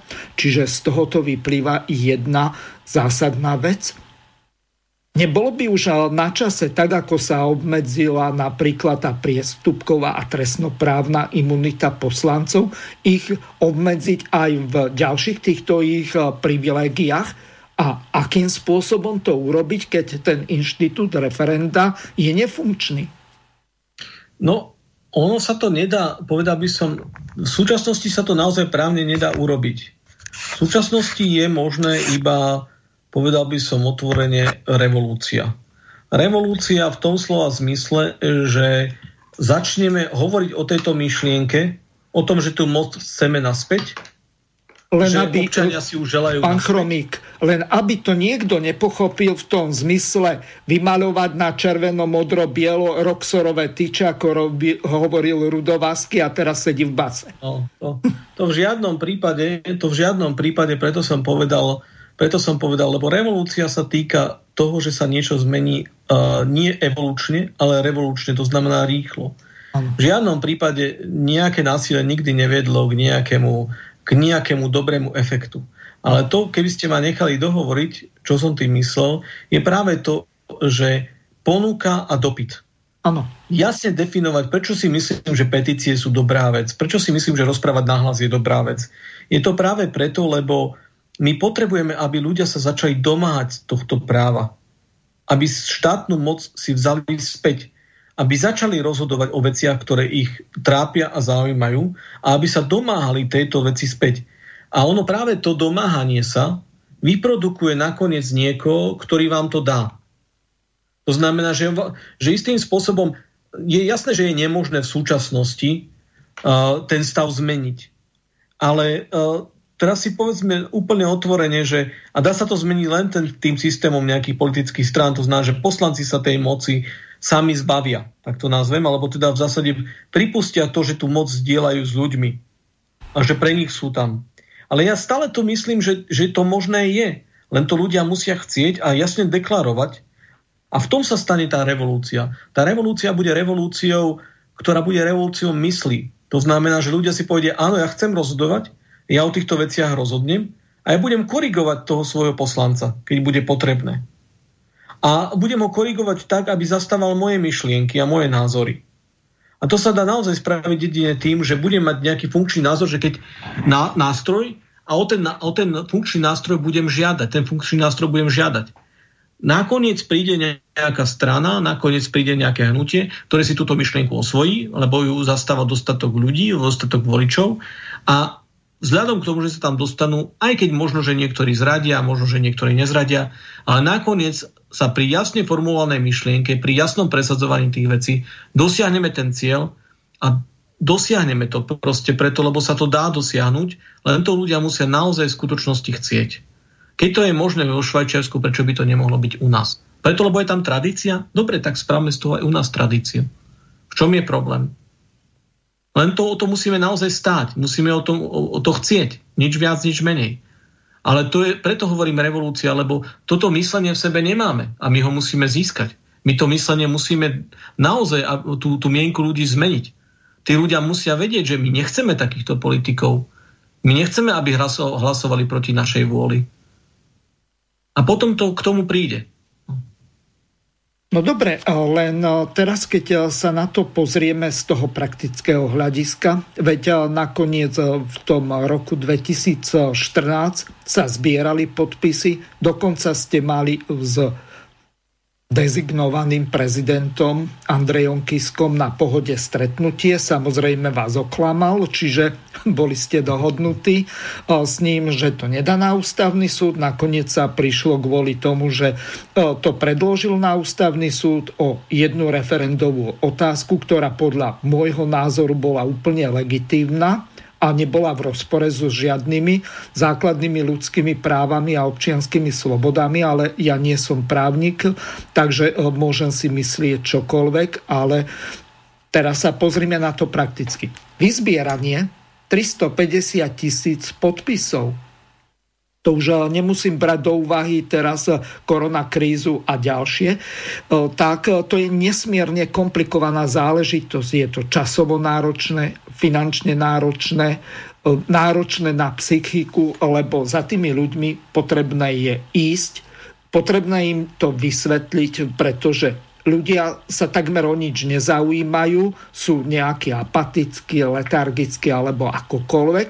A toto je ten zásadný problém. Ako keby tí ľudia už rezignovali na to, že prehrali, že e, jednoducho tí páni veľkomožní, ktorí e, sedia vo vláde, v parlamente, na generálnej prokuratúre, na súdoch, e, vyššej inštancie si môžu dovoliť čokoľvek, rozhodnúť akokoľvek. A nie sú postihnutelní. Čiže toto je ten zásadný problém. Ako vzbudiť v tých ľuďoch tú aktivitu? To je teraz e, asi tá otázka, ktorá leží pred nami, pretože získať ten drive, ako sa hovorí, na bránu, snažiť sa zabojovať za svoje práva, presadiť, tak ako ste povedali, revolučným spôsobom, ale nie e, nejakým krvavým alebo násilným svoje požiadavky, tak to je asi to najdôležitejšie, čo teraz pred nami stojí. Takže ako to urobiť? No, ako to urobiť, to je naozaj len o tom, že tie myšlienky a idei musia byť stále prezentované a musia získavať čo najviac sympatie u tých ľudí. Jedna z vecí je, že tak ako som povedal, prečo robíme tieto veci my? Preto, lebo my sa nemienime zmieriť s tým zlom, ktoré sa šíri.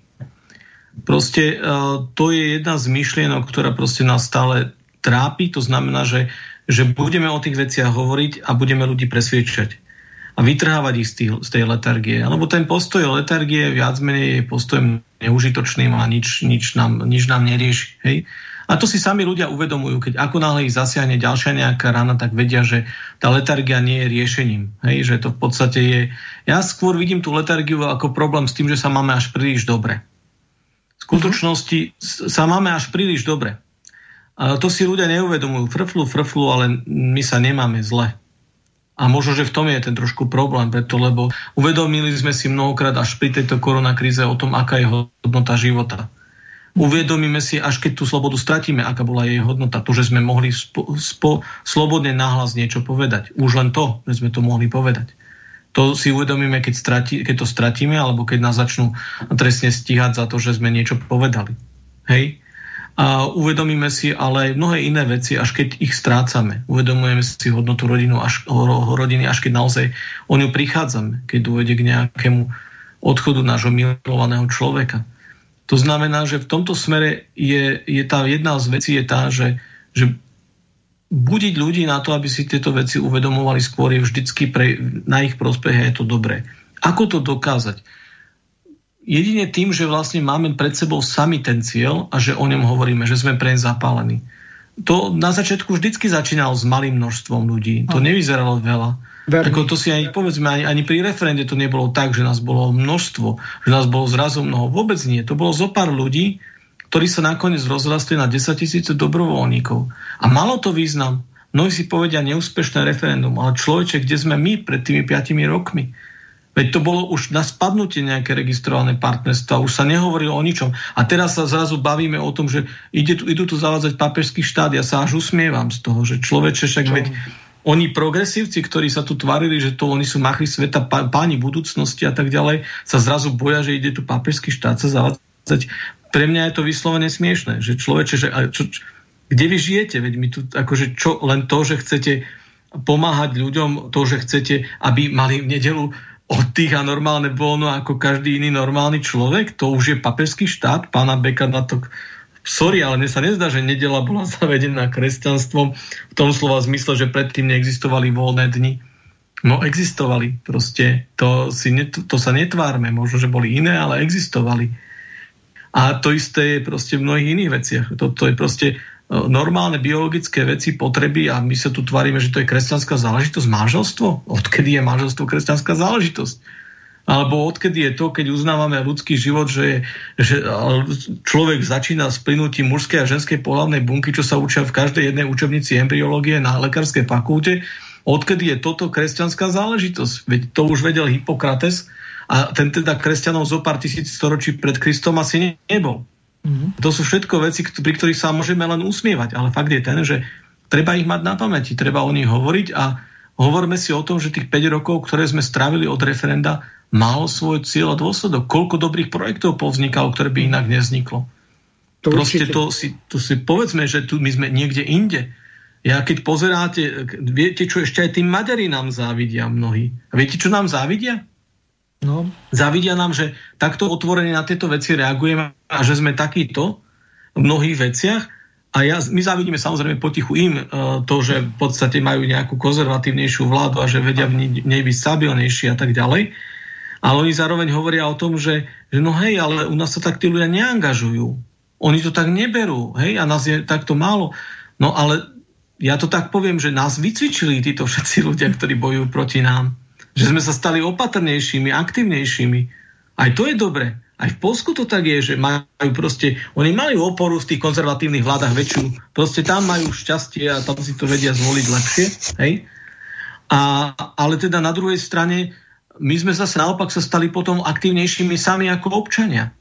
A to je dobré. To, to, ako, to si povedzme, my si tu môžeme povedať, že sme letargickí, ale choďte na západ, zistite, čo je letargia.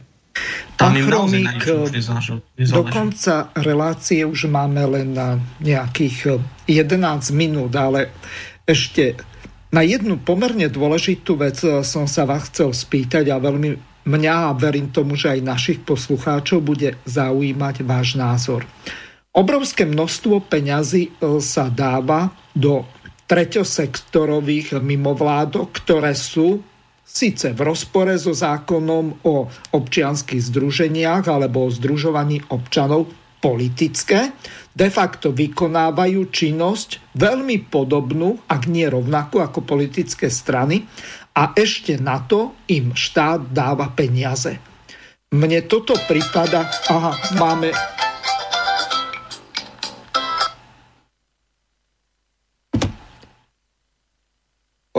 Pán poslucháč, ste vo vysielaní, nech sa páči, môžete položiť otázku. No, poz, uh, Nemček z Roberka. Uh, pozdravujem do štúdia pána doktora Chronika, pána Hazuchu, moderátora. A mám otázku, že to pani prezidentka nemení rešpektovať zákon a nemení sa riadiť zákonom to, keď ma zastaví príslušník zboru a poruší zákon, tak mu povedať, neporušuje zákon, nedodržiava zákon a je. To máme takýto krásny príklad od pani prezidentky. Ďakujem.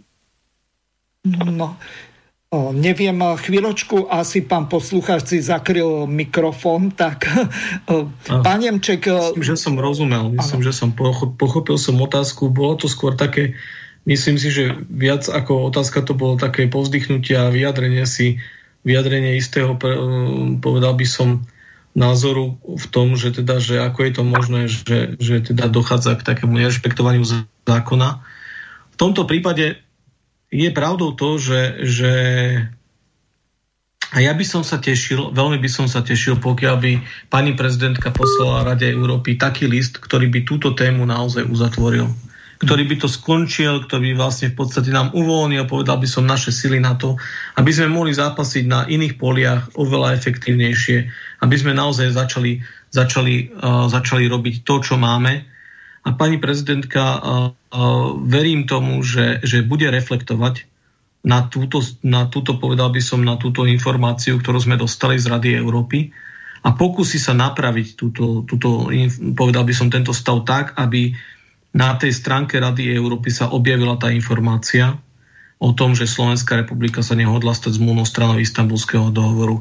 Skutočne si myslím, že že opak by v podstate svedčil o takej neúprimnosti a o tom, že skutočne nerešpektuje volu parlamentu, ktorá bola prijatá v tých troch rozhodnutiach Národnej rady. To je, to je môj názor. Ja dúfam, že k tomu pani prezidentka bude takto pristupovať, ale veľmi záleží od toho, koľko hlasov sa ju na, ňu, na túto otázku spýta. Či tá téma bude niekde zakrytá medzi ostatnými vecami a nikto na ňu nebude hľadieť, alebo bude to téma, ktorú proste stále bude opakovane niekto zdôrazňovať o tom, že pani prezidentka, ešte ste nesplnili svoj slub, splňte ho, chceme to od vás, žiadame to od vás. Mm-hmm. Preto by som všetkých poslucháčov Rádia Slobodný vysielač chcel poprosiť ešte raz, tak ako sme to urobili na začiatku, o to, aby prejavili aj oni svoj názor, svoj hlas, už či tým, že podpíšu našu petíciu na stránke www.podpíšem.sk, ktorá vyzýva pani prezidentku, aby takýto, takýto list doplnila o to vyhlásenie, že Slovenská republika sa nehodla stať zmluvnou stranou istambulského dohovoru. Toto je moja taká prozba na poslucháčov Rádia Slobodný vysielač, aby boli aktívni, aby povedali a prejavili svoj názor. Mm-hmm. Aby sa to nebali urobiť, lebo to má zmysel a má to význam a nemôžeme im to nechať len tak. Proste my budeme zápasiť, dokiaľ, uh, dokiaľ nebudeme úspešní. To je naša úloha, to je náš cieľ. Proste dokiaľ nebudeme úspešní, dovtedy budeme zápasiť a dovtedy im tento boj nedarujeme. Nebude tu žiadne, žiadne, žiadne zdanie sa, žiadny kontumačný zápas sa tu nestane. Proste my túto vec dokončíme a budeme sa ju snažiť dokončiť do konca. Vrátim sa k tej pôvodnej otázke predtým, ako nám zavolal pán poslucháč. Zoberme si hypotetickú situáciu, aj keď neviem, aké sú tie právne záväzky toho podpísaného dohovoru istambulského tam jedna veľmi komplikovaná vec je vytvorenie nadnárodnej inštitúcie, ktorá sa volá Grevio, ktorá zhltne obrovské množstvo peňazí. Je to v podstate nadnárodná mimovládka, ktorá bude mať charakter nejakého dozorného orgánu, ktorý bude kontrolovať dokonca aj vlády a e, samozrejme e, parlament a iné inštitúcie ohľadom toho, že či sa dodržiava ten istambulský dohovor. Ja nemám žiaden problém s tým, aby z hľadiska trestnoprávneho sa pritvrdilo násilie voči ženám, ale opačne aj násilie e, žien voči mužom, lebo nie vždy je e, viny len muž. E, tým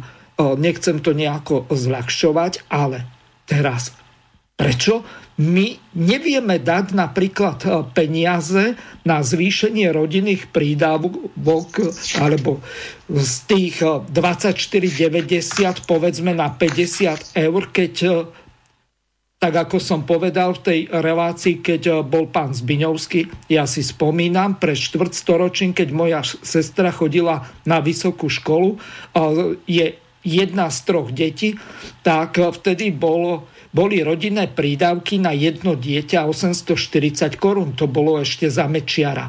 Čiže teraz máme koľko? 690 alebo koľko to vyjde? Alebo 750 stále, to nie je ani tých 840, čo bolo pred e, štvrtstoročím, ak prepočítam tie eurá na staré slovenské koruny. Čiže toto je ten problém. Budeme pchať peniaze mimovládkam, ktoré tu vykonávajú politickú činnosť a nedáme peniaze našim deťom, ktoré sú našou budúcnosťou. No, áno, toto je vždycky to rozhodovanie. To je vždycky to rozhodovanie. Samozrejme, že tí mimovládky oveľa viacej kričia, oveľa viacej venujú svoju činnosť tej propagácii, samopropagácii. A tie rodiny nemajú takú šancu, povedal by som to, ukričať, hej? lebo proste rodiny sú bunky základné, ale nemajú takú priazeň médií, nemajú takú priazeň, a povedal by som v tomto smere, aby to ukričali, aby, aby vlastne v podstate uh, sa ten štát začal k ním správať naozaj ako k tým základným kameňom, ktoré, ktorými naozaj reálne sú. To si povedzme úplne otvorene. Nie mimo vládky, ale rodiny sú základnými bunkami spoločnosti. A zatiaľ to vyzerá tak, že tu ma, zažívame skôr útok za útokom na rodinu ako celo, keď, mi, keď tu niekto začne rozprávať v parlamente pani ombudsmanka o dlhových rodinách. Ale prosím vás, veď každý jeden človek, ktorý tu na svete je, každý jeden, jeden, jediný má otca a mamu. Nikto sa nenarodil bez toho, bez otca a bez mamy. Takže tu nehovoríme o tom, sú len úplné rodiny možno a neúplné rodiny, ale, ale, ale toto už bolo pre mňa trošku moc. To ma zabolelo, pravdu povediac. Ako viete, keď niekto dopredu cynicky vymaže otca svojho dieťaťa zo života, to aj tie rodiny, ktoré sa naozaj rozvedú a tak ďalej, ale ani nikto z tých rodičov, ktorí sa rozvedú, to nezamýšľal pre to svoje dieťa, že vymažem toho druhého, keď sa brali, vymažem ho zo života toho druhého človeka, z toho otca alebo tú matku. To, to nikto nezamýšľal takto. Hm. Ale tu niekto otvorene hovorí, že to takto zamýšľa dopredu cynicky, vymazať otca alebo matku zo života toho dieťaťa. Takto chce spraviť v podstate polosirotu. A my sa tvárime, že toto ideme brániť, že takýto princíp a takýto úmysel ideme podporovať a budeme to volať, že to je v poriadku. To nie je v poriadku. To nie ja. je v poriadku. Mm. To je Pán cynické Chromík, a je to bolestné pre to dieťa. Do konca relácie už máme len dve e, minúty, tak e, záverom e, by sme mali nejaké také záverečné posolstvo našim poslucháčom beho nejakej minúty povedať. Ja ešte pripomeniem, že vznikol výbor stály výbor referent a bude mať tento výbor referent svoje pravidelné relácie v sobotu, v soboty v prime to znamená od 20.30. Prvá takáto relácia bude v sobotu 6. júna takže vás eh, pozývam ju počúvať. Samozrejme, pán doktor Chromik ako renomovaný právnik eh, bude nám cťou, ak do týchto relácií, ktoré budem moderovať ja, budete mať záujem prísť. A teraz tá vaša záverečná minútka na rozlúčenie sa s poslucháčmi a záverečné posolstvo. Nech sa páči. Ďakujem veľmi pekne. Tak prajem poslucháčom Rádia Slobodný vysielač, aby ostali takí, akými sú, aby ostali ľuďmi, ktorí vedia povedia, povedať náhlas svoj názor, svoje slova.